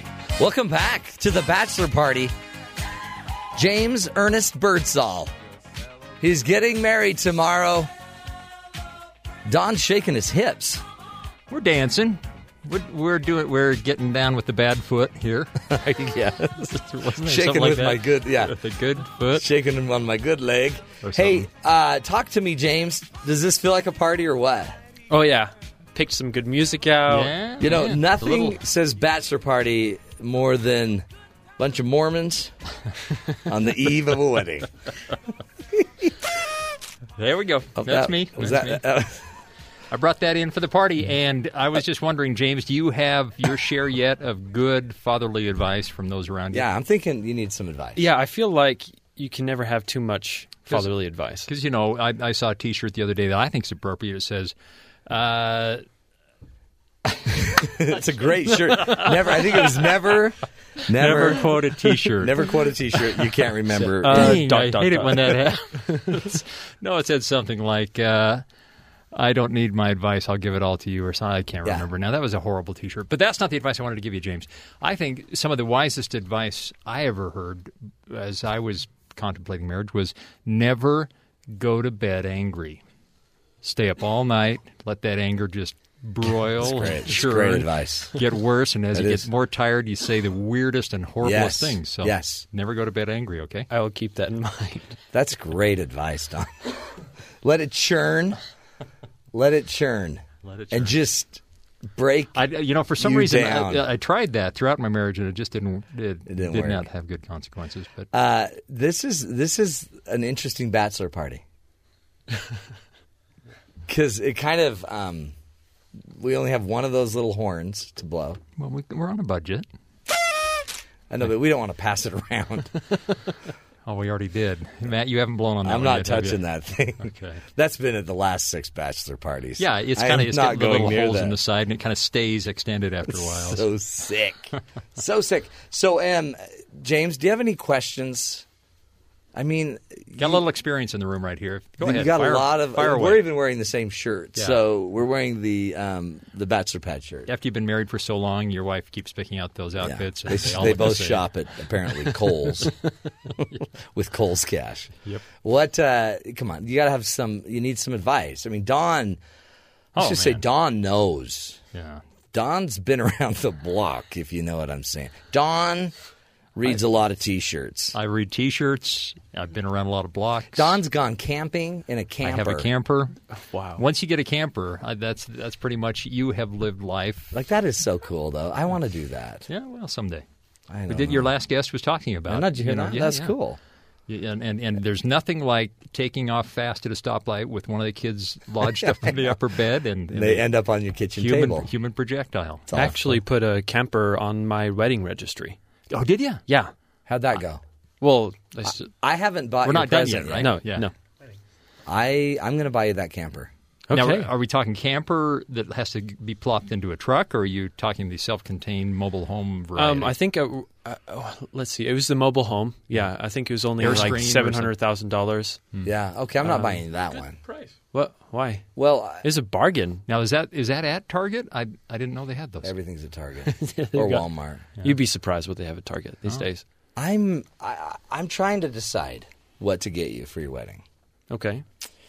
I was going to get you a knife. No, too late. Yeah. You already got those. Got all those. And then I was going to get you guys those cuddly pajama things you wear that are like blankets. The overall, I forget what they're called. Snugglies. A snuggly. Yeah. So I was going to get you his each, and hers? Yeah, like, no, yeah. Or just actually, one together. They have a cuddly, snuggly, coupley snuggly, where you zip both of you into one snuggly. And I think they actually discontinued that because there was a lawsuit because people were getting hurt. Yeah. Just a large glove? It was kind of a big zip-up sheet. Okay. So I got you. I'm going to get you each one. Okay. Snuggly. Only one snuggly. Did they make them like in satin fabric? They did again. For the romantic nights. But then people kept slipping off the couch. It's really hard to walk in a slippery snuggly.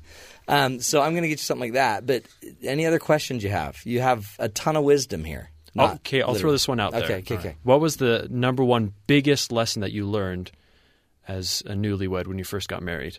What was the biggest, maybe even change that you experienced? Biggest lesson. So much experience in the room right now. That I'm always right. Was that the bit? No, that what she said? Yeah. She said, you always act like you're right. You're not right. My wife, okay, this was interesting. I'd say, I love you. And then she'd say, why? I'm like, why what? And she'd say, why do you love me? Well, because I do. And she'd say, no, you need to like be more specific. Don't just say I love you. Like specifically tell me what you love. And right then I thought, I don't even know if I love her anymore. She's going to act like this. If you're going to act like this, I mean. Okay, James, I got one for you. Okay. Very quickly, I learned that I fall asleep. I already knew this about myself. I can fall asleep very quickly at night. I never have a problem. Yeah, it's about narcolepsy instant. And yet my wife was the type that likes to stay up and talk. And chat and just have a great conversation. And let's really recap everything that's going on. And for some odd reason, if I started snoring in the middle of that, it really that is made her angry. So offensive. My wife does that to me all the time. So you're the one that stays awake or the one that Yeah. Just when we talk, I'd rather not talk. But once we start talking, I think we ought to stay awake. But what if you have no power over this? What if it's narcolepsy squared? You know, I mean, that's crazy. Anyway. That's a cool gift. A little bit of advice for you, James, there. Take that. Good job. Don, you did it again. Oh. Bachelor party is officially over. Back to the camper. That was a really interesting party. We'll take a break, friends. This is the Matt Townsend Show. Back next hour.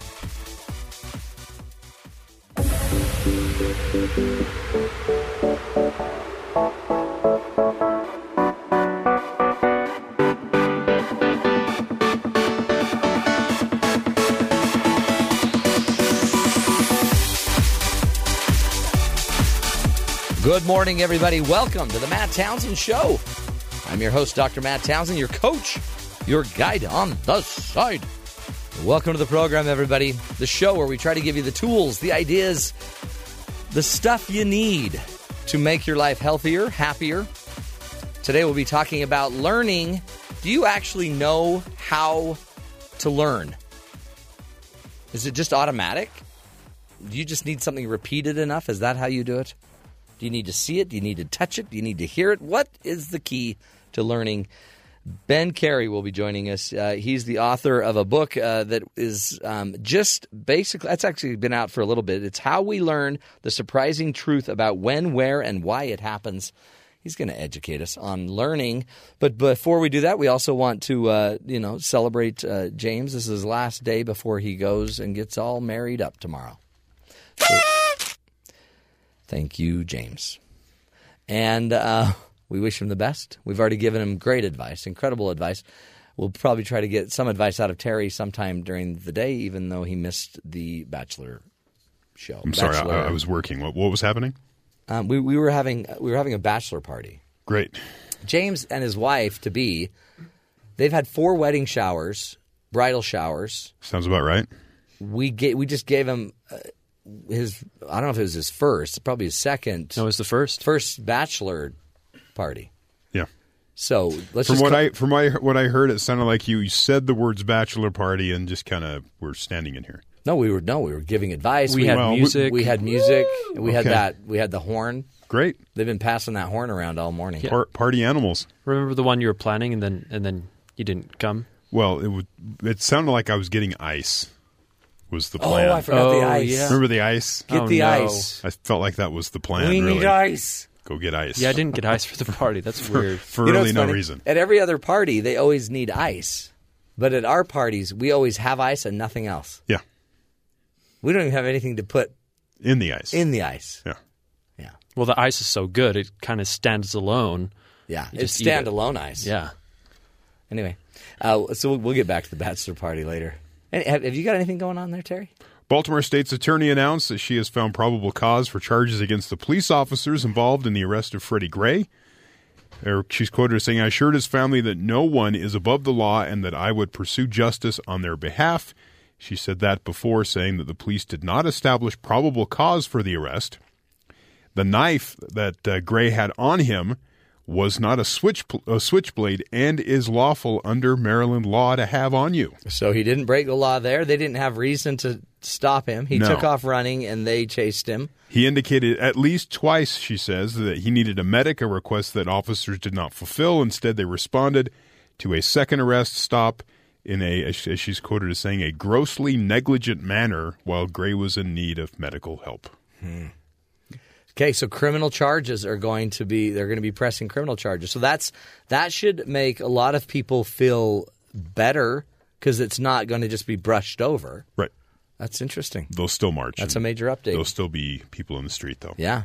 So, all 6 cops. Because they're protesting for other reasons.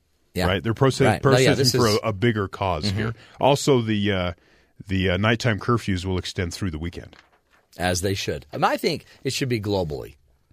Nighttime curfews. Everybody should go to bed at 10. Get in the house by 10. There's no reason to be in the streets. It'd be so great. My kids would just come home. It'd be perfect. We'll have to chase them down at midnight. So it's good. That story is going to continue to develop. By the way, all six officers were charged. That's what I just read. Yes. Cool. Okay. Yesterday, a woman was, the reports were she was lunch shamed. Did you hear about this? No. She sent her daughter, her name's Lisa Pearson. She was out of fruit and vegetables one day last week, so she tucked a pack of Oreos in her daughter Natalie's lunch and sent her off to school. Yeah, what kind of mother does that? Pearson said she was stunned when her 4-year-old came home later that day with cookies untouched and a sternly worded note from the school. It says, "Dear parents, it is very important that all students have a nutritious lunch. This is a public school setting, and all our children are required to have fruit, a vegetable, and a healthy snack from home along with milk. If they have potatoes, the child will also need bread to go along with it." Bread with your potatoes? Not sure what that's all about. That's a lot of starch. "Lunchables, chips, fruit snacks, and peanut butter are not considered to be healthy. This is a very important part of our program, and we need everyone's participation." That was the note. Shame on you. Shame on you. The school said they have no comment, but said the child was offered an alternative snack. Pearson said that her daughter was not offered a snack and came home hungry. So you shame the child. I mean, let the child eat something. And again, if the mother didn't have anything, but let's not give the girl a complex. And later comments from the school district says that a note is not normal operating procedure to be sent home with the kid in this manner. And especially if this was... So it sounds like someone may have been overzealous. If this was an anomaly and she's always eating cookies every day, that's interesting. I mean, that's something we need to address. I thought shaming was when my wife puts my name on my lunch bag. That's a different version. It's more of a public, it's like a public shaming you. Shaming. Yes. I'm like, honey, don't put my name on my lunch bag. I'm an adult. My mom would put little cards in my lunch like, that says, you are special. You make my day, sunshine. And of course, my friends would find those. I would try to hide them because that's kind of embarrassing. But by the way, what are your friends doing in your lunch? See, that's the problem. Well, I just dumped my lunch out on the table. It was a brown bag, so and they'd find it. China, they're known for, we talked yesterday about Chinese massive cities that have been built that no one is actually living in. Yeah. Those are starting to be populated. 19 atriums, office space for 4,000 workers, 800 apartments are all housed in a new mini sky city in China's Hunan province, 57-story architectural feat that took 19 days to build. What? They built a 57-story tower in 19 days. I'm not going in that tower. They built it in sections. Oh, and they just kind of built like Lego building. They put it together like Legos. That's cool. So they have this new concept of way to build, and they build these buildings super fast. Well, these are the people that are going to go to the moon and colonize the moon. With Russia. And they'll be able to build it Lego piece at a time. That's only going to take, 52 flights up, and you're going to have 52 floors. The builders now set their sights on building a 220-story skyscraper in the same fashion. So they build these pods separately and then bring them together like Legos. Yeah. I mean, it seems like a smart idea. Why haven't we been doing that? I don't know. There might be structural standards and that type of thing. But it might take off if it proves to be a safe way to build. Seems smart to me. That's how they build ships, cruise ships and big ships. Scientists are ringing the alarm bell over a group of chemicals used to replace older group of poly and other types of substances in products ranging from pizza boxes to footwear after the later were deemed unsafe. Some say that not enough studies have been done to show the safety of these new replacement chemicals, especially after their predecessors were found to stay in the body for years and even increase the risk of cancer. Ooh. The concerns published in the Journal of Environmental Health Perspectives coincided with a statement signed by more than 200 scientists. A spokesman for DuPont, one of the lead manufacturers, said the company believes the regulatory agencies have done their job of determining that these things are safe and are being used in the proper products. So pizza boxes, scientists think they may lead to cancer. Oh, man. I think this is a... I think I'd be more worried about the pizza. Some pizza's probably much more dangerous than the box. You think the pizza's more dangerous? Yeah, in the long run. Here's the deal, though. Maybe they just need to create an edible box. You know what I mean? Right. Out of pizza. Absolutely. Make the box, a pizza box out of pizza. So it's just edible. And then you put a pizza inside the pizza or put some pasta in the pizza. Trademark it. Hey, James, mark this down. Before someone gets to it. Take a note on this, James. Trademark... trademark, just title it Trademarking Pizza Box, Edible Pizza Box Made Out of Pizza. Okay. I want a pizza box. I want it edible. And then you can either put the pizza in the pizza box that's edible, or you can also put pasta in the pizza edible box for transport and then consume all of it. Also throw in some beverage. Okay. Perfect. And can you actually call in that order? I'd like you to call that in. Okay. We'll have that. I'll pay for the edible pizza box pizza with pizza in it and pasta and a beverage. I'll buy it for the team. The thing I like about this idea is that you don't even have to open the box. You could just eat it. You just do, yeah. It arrives and you eat it. It doesn't even have to eat. It's just, it could just be a portable pizza. Yeah. That wasn't an idea, by the way. It started as an idea. It ended up as an order. I want that as an order to be called into a pizza place. Okay. What do you want it made out of? Pizza. Like, what does it need? What does the box, the pizza, make the whole thing pizza? Mm-hmm. I'll place the order right now. Why would you do anything else? Okay. Just a pizza box. You could make it out of a cookie. He's placing the order. Yeah. Morse code. This will be delivered on a Chinese submarine, apparently. Yeah.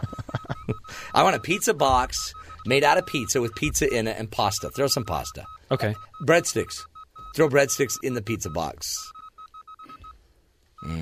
That's going to be $35.50. Would the pizza be like a calzone? $35.50? Is that $35.50? Yeah, I think so. Would it be like a calzone? It'd be like, where it's like surrounded in a crust. No, it's not. It's like a. It's not like calzone because then that would be an old idea. This is a new idea. Okay, it's a pizza crust. So you got all your cheese and stuff on the outside. It's like a pizza crust with everything inside it, just stuffed in and then just sealed up. With crust? And with the love of mother. Okay. $35? Yeah, and you have to send your payment within the next 2 minutes because they're having radio silence after that. Mike, I forgot my wallet. Could you get that? Yeah, sure. Okay, thank you. Mike's going to get that. Okay, good. Just 2 minutes for radio silence. I almost paid for that. I'm not paying for that. I came up with the idea, for heaven's sakes. We're going to take a break. When we come back, we're going to be talking with Ben Carey about learning. How do you learn? How are we supposed to go about learning? Is it just sitting in a classroom? Is that the only way we can do it? Ben's written the book on it, my friends. How We Learn, the surprising truth about when, where, and why it happens. We're going to pick his brain, figure out if we can improve our learning. This is the Matt Townsend Show. You're listening to us right here on Sirius XM 143 BYU Radio.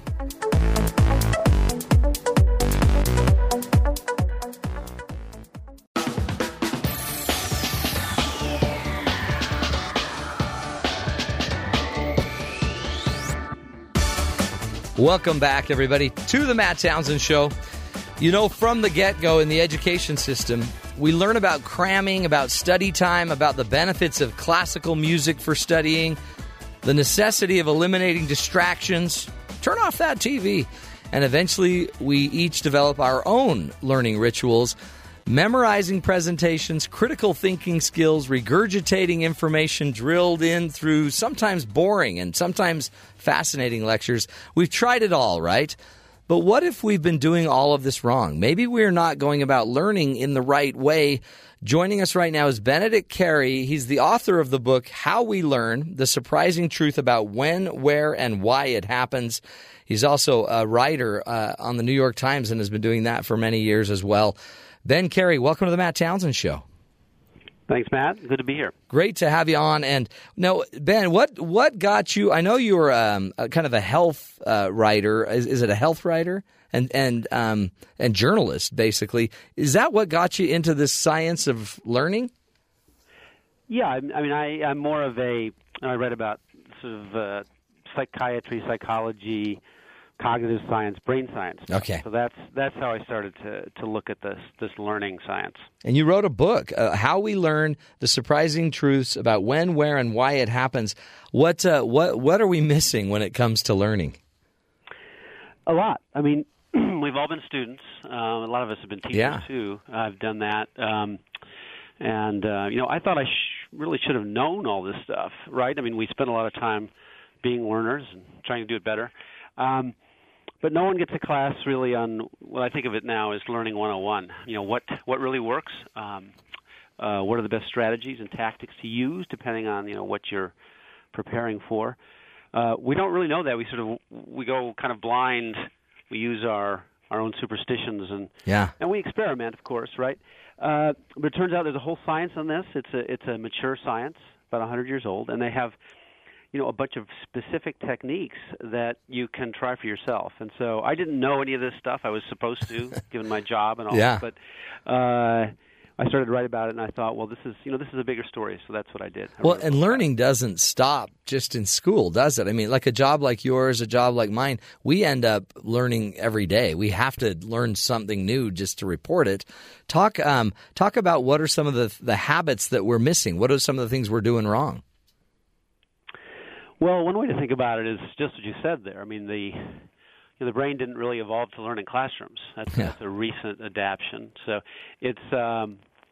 it grew up learning, so to speak, out in the world. So it's adapted to learn in all sorts of environments. And so one thing you can do, a lot of the techniques are built on that idea for taking advantage of the things the brain already does when it learns. And so I'll give you a couple examples. One of the most basic is called spaced study, which is something you probably heard from your mom, which is, honey, don't do all the work tonight.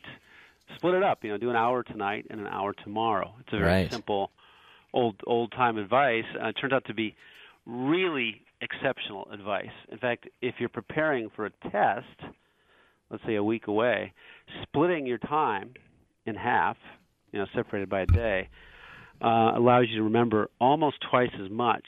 So that is almost – it's hard to believe it when you hear it. But just by splitting it up, it doubles your ability to learn. Yeah, up to doubles your ability to recall what you've studied. Now, you're not working any harder, and you're not using more time. So something unusual is happening there. That's called spaced study, and you can do it with – that's for memory retention. Right? So that'd be it's perfect for, you know, like foreign language stuff where you're memorizing stuff. So that's one technique.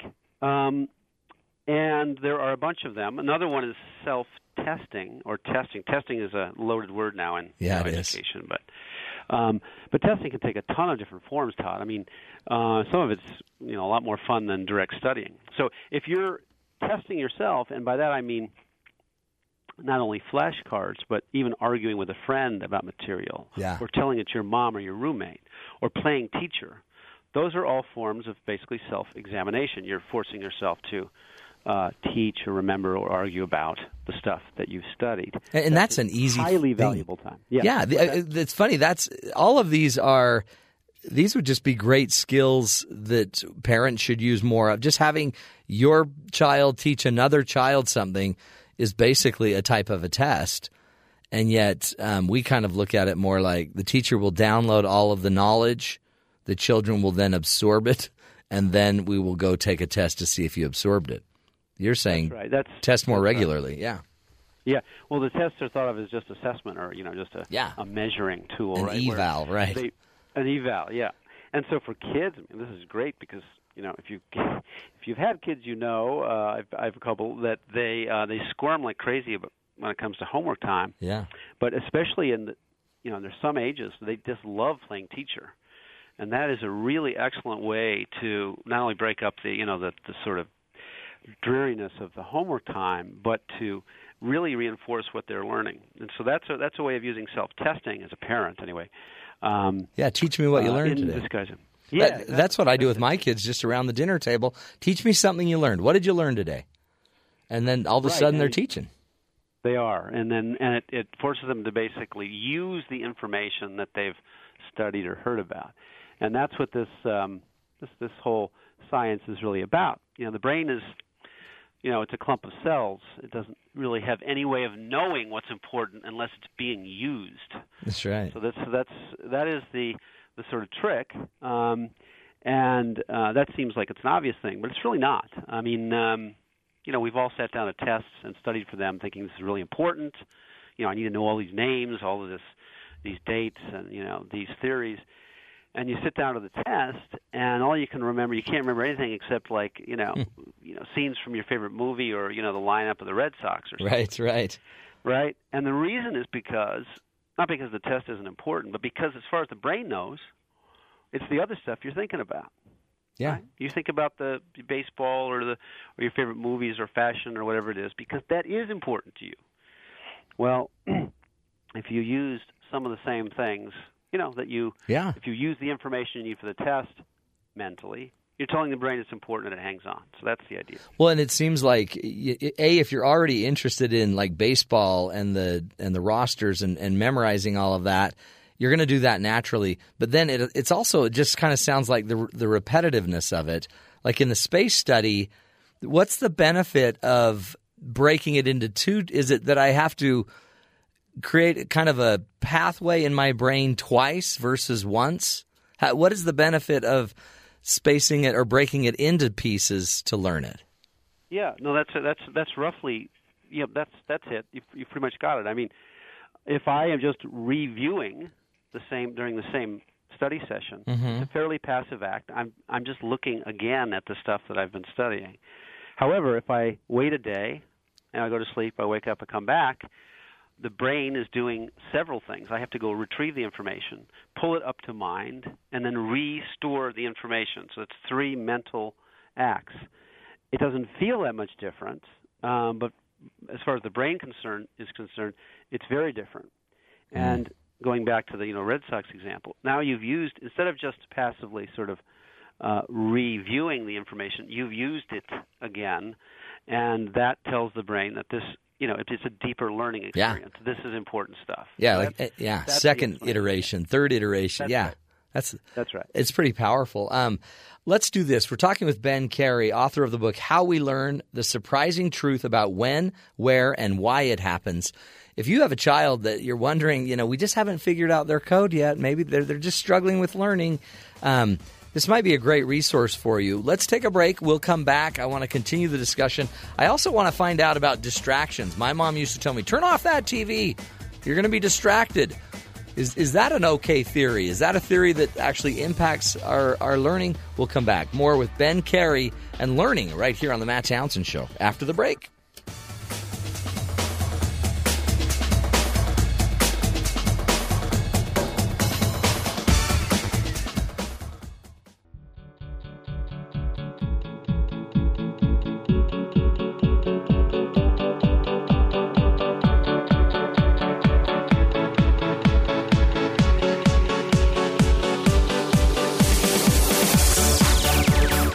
Welcome back, friends, to the Matt Townsend Show. We are currently talking with Ben Carey, who is a New York Times writer and has been at this for 25 years, working in the health and science area. He's put together, I think, an incredibly interesting book, How We Learn, The Surprising Truth About When, Where, and Why It Happens. And really, we're trying to learn some of the great skills that enhance our learning. We always just think it's just natural. It's just natural. And yet maybe in a weird way, we've kind of messed up our natural cadence of learning by thinking it has to happen in a school, by thinking it has to happen certain ways that actually don't jive with the latest research in learning and in some of the brain studies. So again, Ben Carey, thanks for joining us. Sure, Matt. Good to have you. So talk about this idea. My mom always said, you turn off the TV. It's too distracting. You can't be distracted. Just get focused. Well, what does the research say about learning and distraction? Well, of course, distraction is no good in certain circumstances, like if you need continuous attention. You know, right. If you're brain surgery through a lecture, brain surgery, exactly. Driving, flying a plane, you know, right. But distraction can be a help, in fact, a big help, if the work you're doing requires some kind of problem solving. And I mean not just math and puzzles type stuff, but also, you know, term papers and the sort of literary or you know, English class stuff when you're writing and you have to solve a puzzle. Well, you can use distractions in your favor. And what I mean by that is that it seems that the science certainly says that a distraction when you're stuck, that is, you've tried all your ideas and you can't sort of push the noodle up the hill. If you stop and take a real distraction, it could be anything, you know, walk around the block, you call a friend, you jump on Facebook, that the brain continues to work on this same problem only offline. And the advantage of that is that it sheds some of the assumptions, bad assumptions that got you stuck in the first place. You're essentially giving yourself, your unconscious, room to play with the problem or the puzzle, and it increases the likelihood that when you come back, you'll see your way through. So that's where you can use distractions in your favor. See, that's how I learned naturally. I struggled in school getting the grade, but I found out I was a hungry, crazy learner, but what I did, I like a distraction here and there, and like if I'm going to prepare for a speech or a talk or something I need to give, I like to think about it, then I take the break, and then I come back and I think about it, and I'll start writing it, and I'll be distracted, and I'll take a week of thinking about it and then throw something together at the last second, and everyone's like, you know, you're just gifted, it's just natural. And I'm like, no, I've been thinking about this all week. It just I don't always sit down and do it in one bite, or it's just stretched out. It just seems natural. Right. I mean, the science, the cognitive psychology of learning, I mean, one of the things that's nice about it is that it can explain what's happening there. Yeah. It's one thing for you to tell me, well, you do that, and I can say, well, I do this. Right. This works for me. Those are anecdotal things, but the science will explain exactly what's happening when you're putting together a talk.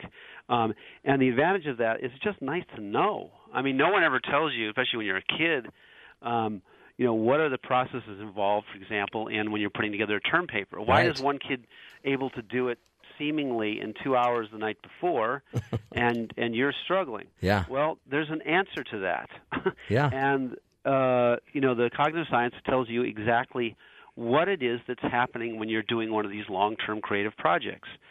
And once you know, for one thing, it takes some of the pressure off. You don't feel like you have to do it all in one sitting. And also, it attunes you into the things that are happening in your head as you're sort of creating this. I love that. For example, when you're doing that, yeah. So that's the advantage of knowing the science on it. Yeah. So you're telling me it's not one of the great mysteries of the world. now it's not a mystery. You can actually do the brain science can tell you how you could try it, and then you just fit it into your life or your way or however you want. But yeah, I guess it used to be this big mysterious thing, and we would always chalk it up to just a gift, which I believe in too. We still have gifts, and yet we also have, you know, I guess some true rules or principles that also are helping us here. It's powerful. Right. I mean, we know that you finish those talks over time. Yeah. You know, I know that I can finish, you know, the stories I write for the newspaper. Your listeners, people out there know, we all know we finish these projects. What we don't really know is what happened along the way. What were the steps it took, right? Have you ever had somebody force you to like I have, you know, people that want me to deliver a speech and they want it this way and they tell me exactly how it's got to be, and all of a sudden when they start putting the restrictions on me, they start narrowing my brain abilities. Have you ever had somebody kind of put you in a box on an article that you just couldn't deliver it? I can't do it that way. I can't do it your way. Have you ever felt that way? Yes, I mean I think we all get a little bit of that. You know, people have sort of a long list of requirements that they want, what they want us to do.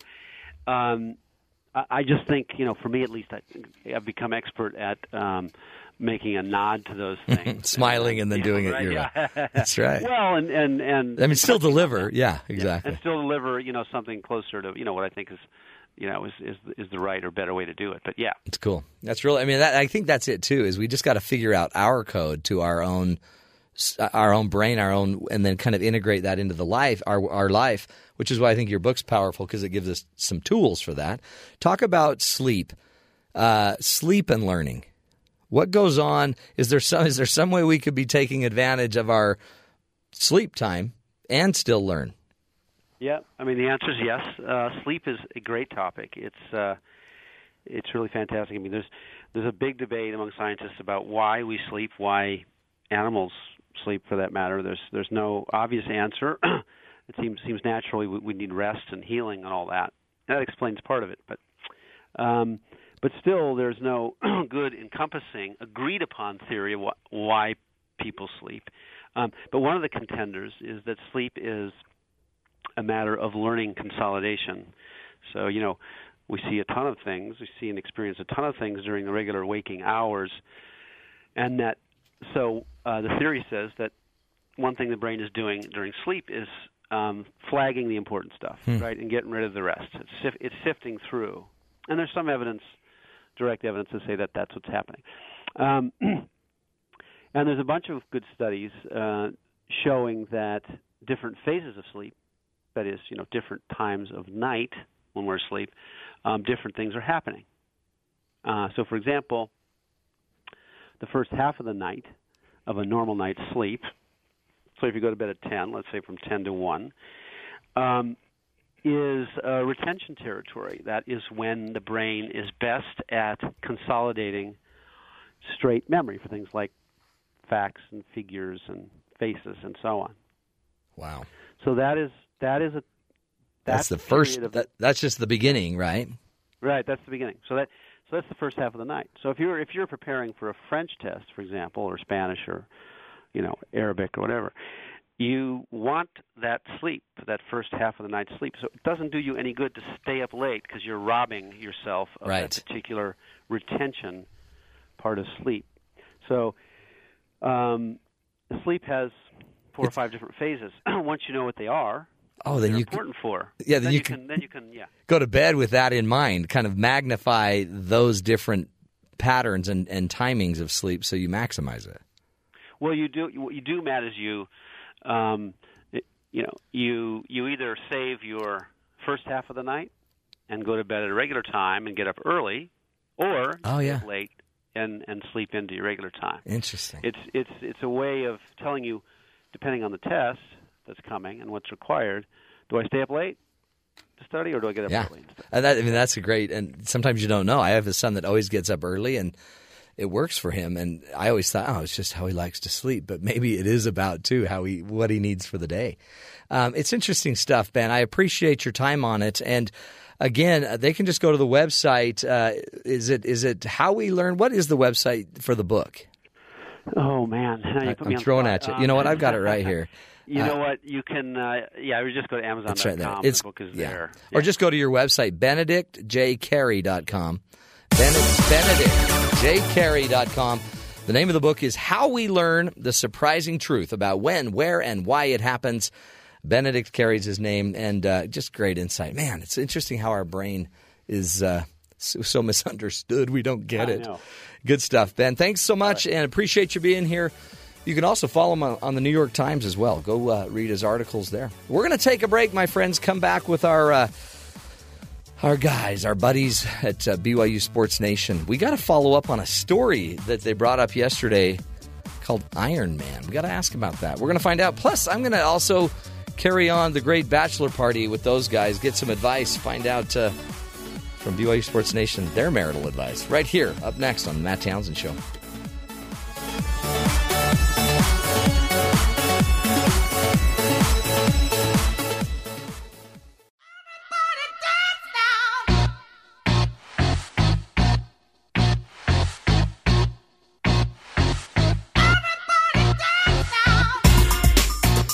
It, Jeremy. Welcome back, everybody, to the Matt Townsend Show. We are going down to BYU Sports Nation, talk to our good friends down there, but it looks like Spencer is on vacation. Jeremy, what's going on down there? What's up? I'm with Michael Elisa, former BYU football player. He's stepping in today. Hi, guys. He's a great dancer. Did you see that? He has danced at the Y Awards in years past. Oh, man. They haven't called me back in 2 years. We need to podcast. We need to blog that. Vlog that. Vlog. That's still a word. Isn't that a weird word? Video blog. Vlog. I feel like blog's less of a word now. Yeah, it is. What's happening to our language? Hey, yesterday you guys talked to me about Iron Man, but was that Spencer's story? Can you tell us about Iron Man? Yeah. Oh, okay. So we had a student employee named Brandon Crow. He's one of our production assistants. Yeah. He was holding some parking spots. Yesterday, women's conference, there are less parking spots around because they're crazy. Yeah. Can be. And so he was out there, and he's really into Avengers. So he dressed up like Tony Stark yesterday, including the Iron Man mask and everything. So he stood out in these lots as Iron Man, and some people were taking pictures with him and asking him, like, where's Thor? Or whatever, So then we got a call from security, our producer Ben Bagley did, and saying, is that your student out in the parking lot with the Iron Man mask? I said, yes. We've been getting complaints from people. He's been creeping out some of the, women walking by. And we're like, wait, he hasn't. And he didn't say anything to them or anything. They were just like, who's the dude in the Iron Man mask standing outside? Well, he's in character. Yes. Iron Man is do you know the rest of the story? Do you know what happened? Well, here's what happened. Don Sheila Line, we were setting up Don Sheila Line. Don Sheila Line, a.k.a. Don Sheila Line. We were setting up our live show yesterday, and this weird, crazy dude in an Iron Man mask was just standing there watching us in a creepy way. No. Yes, and it felt creepy. There's no facial expressions from the mask, hello. Jeremy, it's an adult in a mask. True. And just staring, and that's what football players are. And we felt violated, so we reported him to security. No, you didn't. And I don't know if we reported him, but Don went up to him and said, "Hi, Iron Man." And then so you guys are the women. No, I don't think we did. No, because Don Don Sheila Line, Don he actually said, "Hey, Iron Man," and then Iron Man said, I'm just saving some spots for my team or whatever. Yeah. So. I do, I don't really believe But I did see security take him down and tase him, which was hilarious. Yeah, you know what's funny? That is hilarious. And it's so funny watching a guy get tased when you can't see facial expression. Because down goes Iron Man. You know he's in pain and he's screaming, but you're not sure. Yeah. You just keep looking. I think he's in pain. You know the Sheila Line story? No, I don't. Okay, so when BYU Sports Nation initially Michael's singing launched, a song back there. Michael Milner, our senior coordinating producer, and Don Sheila Line were invited to participate in a local TV station's, I'll spare them the embarrassment of this, program to talk about this new show, BYU Sports Nation's radio show. So they invited them on, but they did not research or know how to say their names correctly when they came out. So when they came out, they said, okay, remember, it's Michael Milner. Don Sheila Line. Yeah. Now with us from BYU Radio and BYU TV, Mike Milner and Don Sheila Line. This is a place that reports the news. These are professionals. Yeah, so guess. There are four stations in Salt Lake. You can guess which one it was. Michael Milner. That was me last week. You missed it when I tried to say decathlon. What did you say? I said decathlon. Decathlon. Decathlon. Oh, that's funny. Yeah. That's just funny. So I always call Don Sheila Line Don Sheila Line and Michael Milner. Mike Milner! Reporting to you live, Michael Milner. That's the number one. You know this. You're a guy, you're a personable, good communicator, good-looking, ruggedly great, good-looking. Yes, all ripped, of those things. You're the Harrison Ford of this operation. Isn't he older? Anyway. You have to know the most important thing in any communication is minimally saying the person's name correctly. At the very least. Yeah. Get that right. You owe them that. As a play-by-play, that's my number one job. How do you say everyone's name right? Yeah, you can slur your speech. Poorly, yeah, I don't know how to say their names, come on. You got to nail the name, slur in between. That's a great model. And then you have Michael. Welcome to the life of a Polynesian. That's what I was going to say. No one ever says your name right. I know that's true though. Huh, Michael? When I walked for graduation, I stopped by the guy and said, "Hey, look, it's Michael Tuatongaloa." Tuatongaloa. That's your middle name? And he repeated it like three times. Yeah, Michael Tuatongaloa, Alisa. This is a big event for me. I don't want you to say it wrong. And then yesterday, NFL draft, Marcus Mariota. Oh, they sang his name wrong. Biggest day of his life. That is so sad. I felt bad for the guy. Well, when you think about it, too, though, like at BYU, the announcers, they get really good at all of the names.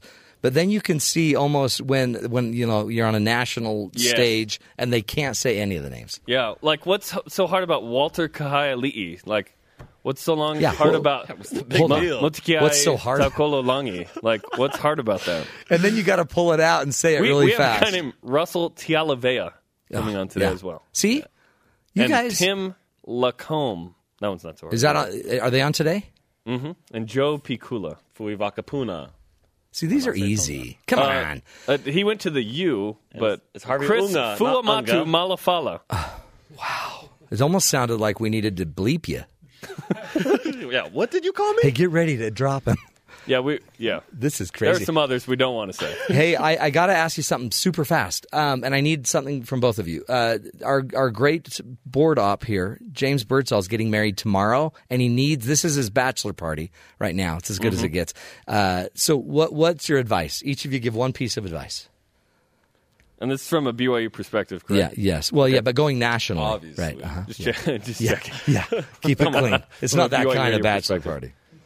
I went to a place called Bullwinkle's in Portland, and we went to the batting cages and arcade. I saw my dad go 0 for 30 on a slow softball pitch. Like, I was really embarrassed. That is a bad bachelor party. It was fun. Anything to hang with your crew, whatever that is. That's Bullwinkle's. Cool. Sounds exciting. Not really. And then you go there and it's a slow pitch. You're like, what am I doing with the 8-year-olds here? So that's what I realized. Do you have wedding advice for this young man? I mean, he's getting married tomorrow. This is the biggest day of his life.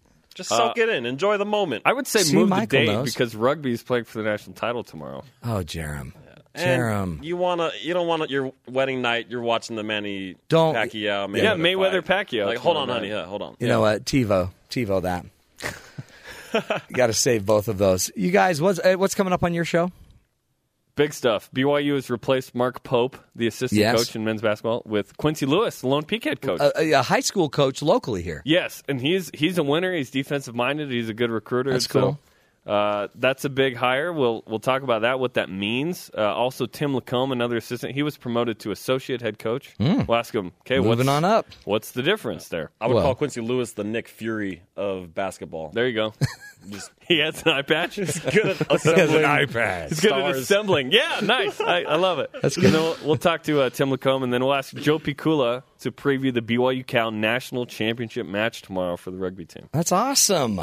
Yeah. That's a great show. We're excited. Hey, just so you know, I got to let you go to your show. The Mayweather Pacquiao belt, did you hear about that? Has 3,017 emeralds in it. It contains 800 grams of gold, 165 hand-painted flags. It's worth $1 million.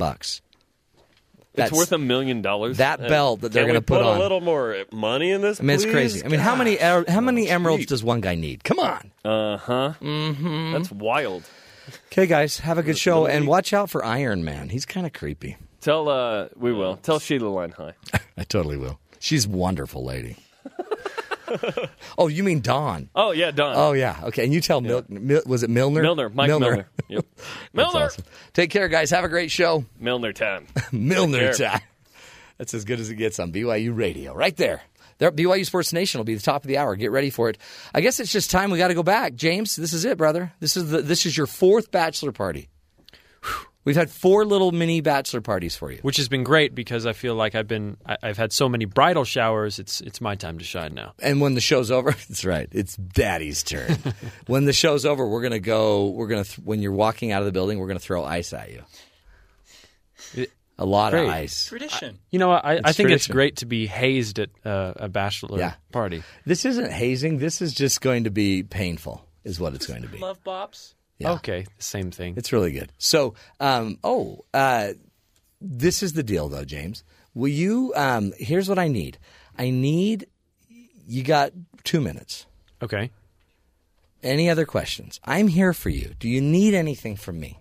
I'm already going to get you some present. The ice and other stuff.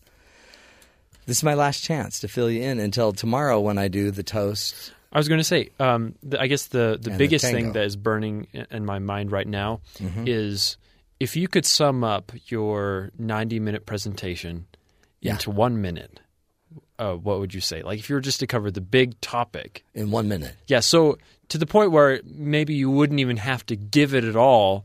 Oh, yeah. How would you sum it up? You know what? I could only sum it up in about 20 minutes. That's a pretty concise summary. But the summary would basically say a rag-to-riches story, a boy born and left on the front step of BYU Broadcasting in a cellophane basket, just hugging a Martinelli's apple cider bottle. Cooing, picked up by a lonely reporter, producer, television, radio dude who felt sympathy, compassion, took that boy under his wing, raised him to manhood, finally got him dating after paying hundreds of people, and finally found Kaylee, a.k.a. McConkey, on the other 1,000 names we've called her. Yeah. And now I have to give you away. I think I was the only child whose blankie was a sheet of cellophane. That's weird. Yeah. A lot of people find that uncomfortable. Yeah, I know. I find it very easy to clean. So that's why we do it that way. Clorox. Well, good luck to you, brother. Thanks. Best of luck. We'll be praying for you. And, of course, I'll be there after to wow the crowd. For an hour and a half of your 2-hour reception. Best of luck, brother. That's the show, my friends. Friday, we're out of here. Have a great weekend, and we'll fill you in Monday all about the wedding. And James won't be here to talk about us. It'll be even more fun. This is the Matt Townsend Show. Until Monday, take care. We'll talk to you then.